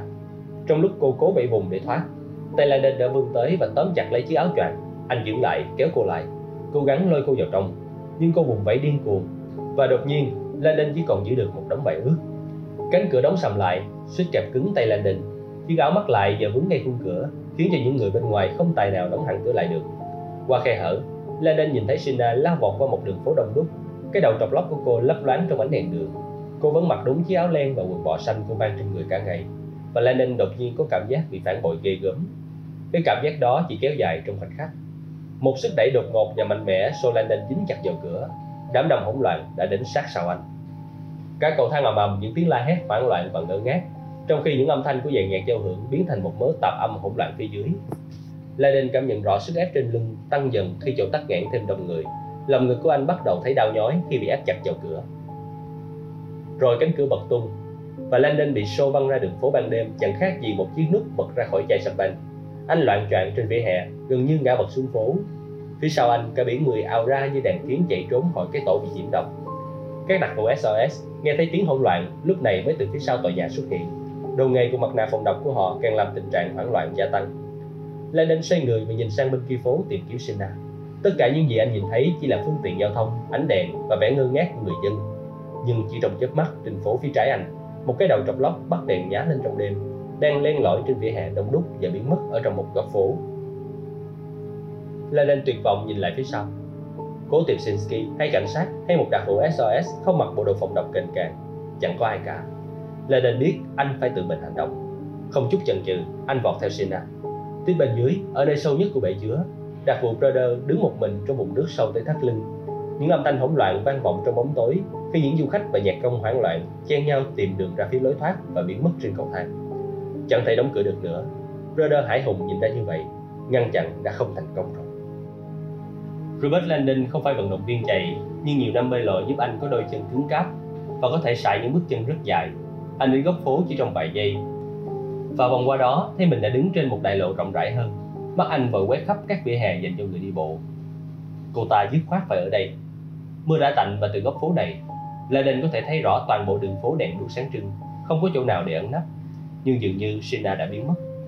Landon dừng lại, tay chống nạnh, thở hổn hển trong lúc nhìn hết con phố đậm nước mưa trước mặt Chuyển động nhanh nhất anh nhìn thấy là cách 50 thước phía trước. Một chiếc xe buýt hiện đại của Istanbul đang rời khỏi lề đường và tăng tốc lao tới trên đại lộ. Không lẽ Sina đã nhảy lên một chiếc xe buýt? Có vẻ hơi quá mạo hiểm. Chẳng lẽ cô ta lại thật sự nhốt mình vào trong một chiếc xe buýt khi mà cô biết tất cả mọi người đều đang lùng tìm mình? Hơn nữa, nếu cô tình không ai nhìn thấy mình vòng qua góc phố và nếu chiếc xe buýt vừa tình cờ lăn bánh mang cho cô một cơ hội đúng lúc thì sao? Có lẽ vậy. Hiện rõ trên nóc xe buýt là tấm biển ghi đích đến. Một bảng đèn đã được lập trình hiện rõ một từ duy nhất, Galata. Laden chạy xuống lòng đường, hướng về phía một người đàn ông đã có tuổi đang đứng bên ngoài một nhà hàng bên dưới mái hiên. Ông ấy ăn mặc rất chỉnh tề với áo dài theo và đội khăn trắng. Xin lỗi ông, ông có nói được tiếng Anh hay không? Ờ, có chứ. Người đàn ông đáp, vẻ khó chịu vì sắc thái thúc bách trong giọng nói của Landon. Galata, đó có phải là một địa danh hay không? Galata, cầu Galata hay tháp Galata hay là cảng Galata. Laden chỉ tay về phía chiếc xe buýt đang chạy đi. Galata, chiếc xe buýt kia chạy đi đâu? Người đàn ông đội khăn xếp nhìn thấy chiếc xe chạy xa dần và ngẫm nghĩ một lúc. Cầu Galata, nó dẫn ra khỏi thành cổ và bắt qua thủy lộ. Lenin lầm bầm, mắt anh lại cuốn cuồng nhìn qua phố nhưng không thấy bóng dáng của Sina. Lúc này có tiếng còi hụt khắp mọi nơi, những chiếc xe phản ứng khẩn cấp lao vụt qua họ về phía bể chứa nước có chuyện gì vậy mọi chuyện yên ổn chứ la lại nhìn thấy chiếc xe buýt chạy xa dần và biết đây là một canh bạc nhưng anh không còn lựa chọn nào khác không sao đâu thưa ông. Tôi gặp một tình huống khẩn cấp và cần sự giúp đỡ của ông. Xe của ông kia có phải không? Anh ra hiệu về phía vệ đường, nơi người hậu bàn vừa lấy một chiếc xe Bentley màu bạc bóng lộn đến. Phải, nhưng mà tôi cần phải đi xe. Tôi biết chúng ta chưa bao giờ gặp nhau, nhưng có chuyện rất tai hại vừa xảy ra. Đây là vấn đề sinh tử. Người đàn ông đội khăn xếp nhìn xoáy vào mắt vị giáo sư một lúc lâu, như thể đang cố nhìn thấu gan ruột.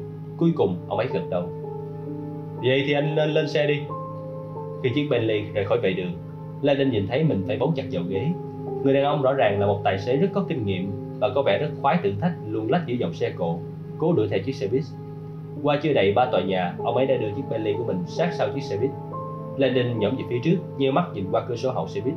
Đèn trong xe rất tối, và những thứ duy nhất Landon có thể nhận ra là những cái bóng lờ mờ của hành khách. Xin hãy bám sát xe buýt.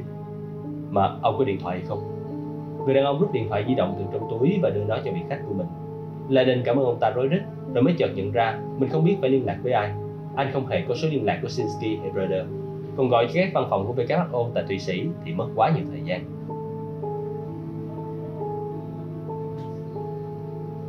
tôi có thể gọi cho cảnh sát địa phương bằng cách nào một năm năm bất kỳ ở đâu tại Istanbul đình bấm ba con số và chờ đợi đường dây dường như đổ chuông mãi không thôi cuối cùng một giọng nói đã được ghi âm vang lên thông báo bằng cả tiếng Thổ Nhĩ Kỳ và tiếng Anh rằng do các đường dây đều bận nên anh cần phải chờ máy.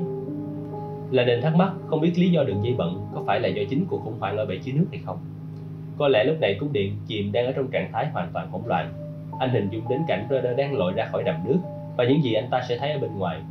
Là đình có cảm giác nặng trĩu trong lòng Sina đã nhảy xuống nước trước anh ta.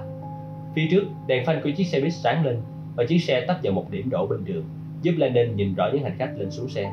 Chỉ có ba người xuống xe, tất cả đều là đàn ông. Nhưng Landon vẫn quan sát từng người thật cẩn thận vì anh biết quá rõ khả năng cải trang của Sina. Mắt anh lại di chuyển về phía ô cửa sổ hậu. Nó được làm tối đi, nhưng lúc này đèn trong xe đều sáng và Landon có thể nhìn thấy những người trên xe rõ hơn. Anh nhổm về phía trước, ngóng cổ, áp sát mặt vào kính chắn gió của chiếc Bentley để tìm kiếm Sina. Xin đừng bảo rằng tôi đã đặt nhầm cửa và anh đã nhìn thấy cô. Ở phần sau cùng của chiếc xe hiện rõ một đôi vai mảnh mai cùng phần gáy có một cái đầu cạo trọc đang ngoảnh mặt đi chỗ khác, chỉ có thể là Sina. Khi chiếc xe buýt tăng tốc, đèn trong xe lại mờ đi. Trong một giây rất nhanh trước khi chìm vào trong bóng tối, cái đầu ngoái lại nhìn ra cửa sổ hậu. Landon thụt đầu xuống ghế, khuất vào trong phần tối của chiếc Bentley. Cô ta có thấy mình không nhỉ? Người lái xe đội khăn xếp lại đánh xe ra, bám sát theo chiếc xe buýt. Lúc này con đường chạy dần xuống bờ nước và phía trước mặt, Landon có thể nhìn thấy ánh đèn từ một cây cầu thấp vươn dài trên mặt nước. Cây cầu nhìn như tắc nghẽn người xe cộ. Thực tế, toàn bộ khu vực gần đầu cầu thì bị tắc nghẽn. Chợ gia vị rất tấp nập vào những tối trời mưa. Ông ta chỉ tay về phía mép nước, nơi một dãy nhà dài một cách kỳ lạ nét dưới bóng một trong những giáo đường ngoại mục của Istanbul, giáo đường mới. Nếu Landon không nhầm, căn cứ theo chiều cao hai tòa tháp đôi lừng danh của nó, chợ gia vị nhìn rộng hơn hẳn hầu hết các khu mua bán của Mỹ và Lenin thấy rất đông người đang ra vào qua cổng vòm đồ sộ của chợ. Alo, trường hợp khẩn cấp phải không? Alo? Một giọng nói lý nhí vang lên đâu đó trong xe. Lenin cúi nhìn chiếc điện thoại trong tay mình, cảnh sát. Dân xin chào, tên tôi là Robert Lenin. Tôi làm việc cho Tổ chức Y tế Thế giới. Các ông có một cuộc khủng hoảng lớn tại bể chứa nước của thành phố và tôi đang bám theo một kẻ chịu trách nhiệm việc đó. Cô ta đang ở trên một chiếc xe buýt gần chợ gia vị, đang tiến về. Làm ơn chờ một chút để tôi kết nối ông với bộ phận khẩn cấp. Đừng đừng, đợi đã. Và Landon lại phải chờ máy. Người lái chiếc Bentley ngẩng sang anh với vẻ mặt sợ hãi. Có một cuộc khủng hoảng ở bể chứa nước của thành phố à? Landon vừa định giải thích thì mặt của người lái xe đột nhiên đỏ bừng lên như một bộ mặt quỷ.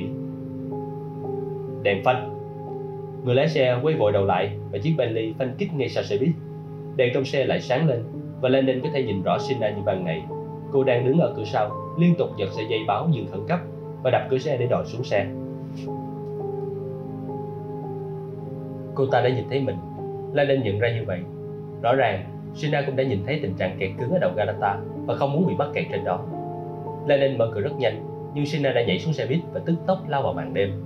Landon ném điện thoại trả lại cho chủ nhân của nó. Bao cho cảnh sát những gì vừa xảy ra, bảo họ bao quanh khu vực này. Người đàn ông đội khăn xếp gật đầu sợ hãi. Dạ, cảm ơn ông. Nói xong, Landon lao vội xuống đuổi theo Sina. Lúc này đang chạy thẳng về phía đám đông đang chen chúc trong chợ gia vị. Chợ gia vị 300 năm tuổi của Istanbul là một trong những khu chợ có mái che lớn nhất thế giới, được xây dựng theo hình chữ L. Quần thể này có 88 gian phòng mái vòm chia thành hàng trăm gian hàng, nơi các thương gia địa phương chào bán vô vàng thứ thực phẩm trên khắp thế giới. Gia vị, hoa quả, thảo dược và cả món kẹo Thổ Nhĩ Kỳ rất thịnh hành của Istanbul, thỏa mãn khẩu vị của mọi khách hàng. Người ta đồn rằng lối vào chợ một cổng chào bằng đá đồ sộ với vòng cung Gothic. Tọa lạc ở góc phố Sisek Barazi và Tamis chứng kiến hơn 300.000 khách khứa ghé qua mỗi ngày. Tối nay, khi tiến gần đến lối vào kính đặt người, Lenin cảm thấy như thể tất cả 300.000 người đều đang có mặt ở đây tại thời điểm này. Anh vẫn đang chạy rất nhanh, chưa hề rời mắt khỏi Sina. Giờ cô chỉ còn cách anh 20 thước phía trước, tiến thẳng về phía cổng chợ và không hề có ý định dừng lại. Sina đã tới cổng chào vòng cung và gắn chen qua đám đông. Cô lách qua mọi người, cô tiến vào bên trong. Lúc bước qua cổng chợ, cô còn liếc lại phía sau. Laden nhìn thấy trong mắt cô đầy sự hoảng sợ của một cô gái nhỏ bé đang chạy trốn vì hoang mang, tuyệt vọng và không kiểm soát được. Sina! Nhưng cô đã lẫn vào biển người và biến mất. Laden nhào theo sau cô, thúc đẩy, nhướng cổ cho tới khi phát hiện cô đang len lỏi xuống sảnh phía tây của chợ bên trái anh. Những thùng gia vị lạ mắt xếp thành dãy ở dọc đường, bột cà ri Ấn Độ, gề Tây Iran, trà hoa Trung Quốc. Màu sắc rực rỡ của chúng tạo thành một đường hầm màu vàng, nâu và vàng kim. Cứ mỗi bước chân, Laden lại ngửi thấy một mùi hương mới. Những loại nấm hăng hăng, những loại củ ngai ngái, các loại dầu thơm, tất cả nguyện trong không khí cùng với bản hợp xứ ồn ào gồm đủ mọi ngôn ngữ trên khắp thế giới. Kết quả là một thứ hỗn hợp những tác nhân kích thích giác quan trong tiếng huyên náo bất tận của con người, hàng ngàn người. Cảm giác sợ không gian chật hẹp bóp nghẹt lấy Landon. Anh gần như đứng lại trước khi tự trấn an và len sâu hơn vào chợ. Anh có thể nhìn thấy Sina ngay phía trước. Cô lách qua đám đông với một sức mạnh rắn rỏi. Rõ ràng cô đang cố đi tới cùng cho dù đó có thể là nơi nào đi chăng nữa. Có một lúc, La nên tự hỏi tại sao anh lại đuổi theo cô. Vì công lý chăng? Nghĩ lại những gì Sina đã làm, La nên không thể không hình dung xem hình phạt gì đang đợi nếu cô bị bắt. Khi cô len qua cả biển người lạ mặt, La Đinh đột nhiên nhận ra tại sao anh lại ra sức tìm cách chặn Sina rút lại như vậy. Mình muốn câu trả lời. Chỉ 10 thước phía trước, Sina tiến thẳng tới một cửa thoát hiểm ở cuối dãy phía tây của khu chợ. Cô lại liếc nhanh về phía sau, vẻ rất hốt hoảng khi nhìn thấy Landon quá gần. Lúc quảnh lại, cô bất ngờ hụt chân và quắp ngã. Đầu Sina chúi về phía trước, đập mạnh vào vai người trước mặt. Khi người đó chúi xuống, tay phải cô vung ra, cố tìm kiếm thứ gì đó để kiềm đà ngã. Cô chỉ thấy một cái miệng thùng hạt dẻ khô, nên túm lấy một cách tuyệt vọng, kéo nó đổ ập xuống mình và cả một cơn lũ hạt dẻ tràn ra sàn. Là nên phải mất ba bước mới tới được chỗ cô bị ngã. Anh nhìn xuống sàn nhưng chỉ nhìn thấy cái thùng đổ nghiêng và hạt dẻ, không tìm thấy Sina. Người chủ cửa hàng đang kêu thét điên dại. Cô ta biến đâu rồi? Là định xoay tròn một vòng, nhưng bằng cách nào đó, Sina đã biến mất. Lúc ánh mắt anh dừng lại ở lối thoát phía tây chỉ cách đó 15 thước, anh biết rằng cú ngã đầy chất kịch của cô không phải là tình cờ. Là định lao nhanh tới lối thoát và vọt ra một quảng trường mênh mông, cũng rất đông người. Anh chăm chú quan sát khắp quảng trường, tìm kiếm một cách vô vọng. Thẳng phía trước, về phía bên lề kia có một đại lộ nhiều làn xe. Cầu Galata vươn dài qua vùng nước mênh mông của khu vực mũi vàng. Cặp tháp đôi của giáo đường mới sừng sững bên tay phải London, sáng rực rỡ phía trên quảng trường. Và bên trái anh không có gì khác ngoài một quảng trường mở đầy người. Tiếng còi xe in ỏi. Cái ánh mắt London trở lại phía trước, nơi đường cao tốc chia tách quảng trường với vùng nước.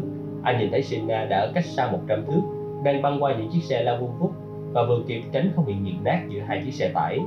Cô đang chạy thẳng ra phía biển, Bên trái là đình, trên bờ khu mũi vàng, một đầu mối giao thông đang bận rộn hoạt động, các bến phà, xe buýt, taxi và cả những chiếc thuyền du lịch.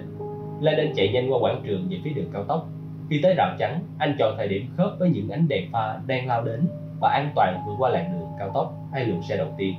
Trong 15 giây, trước những ánh đèn pha chói lòa và tiếng còi xe đầy giận dữ, Lê Đinh khó khăn lắm mới tiến được từ vỉa hè giữa đường tới vỉa hè tiếp theo.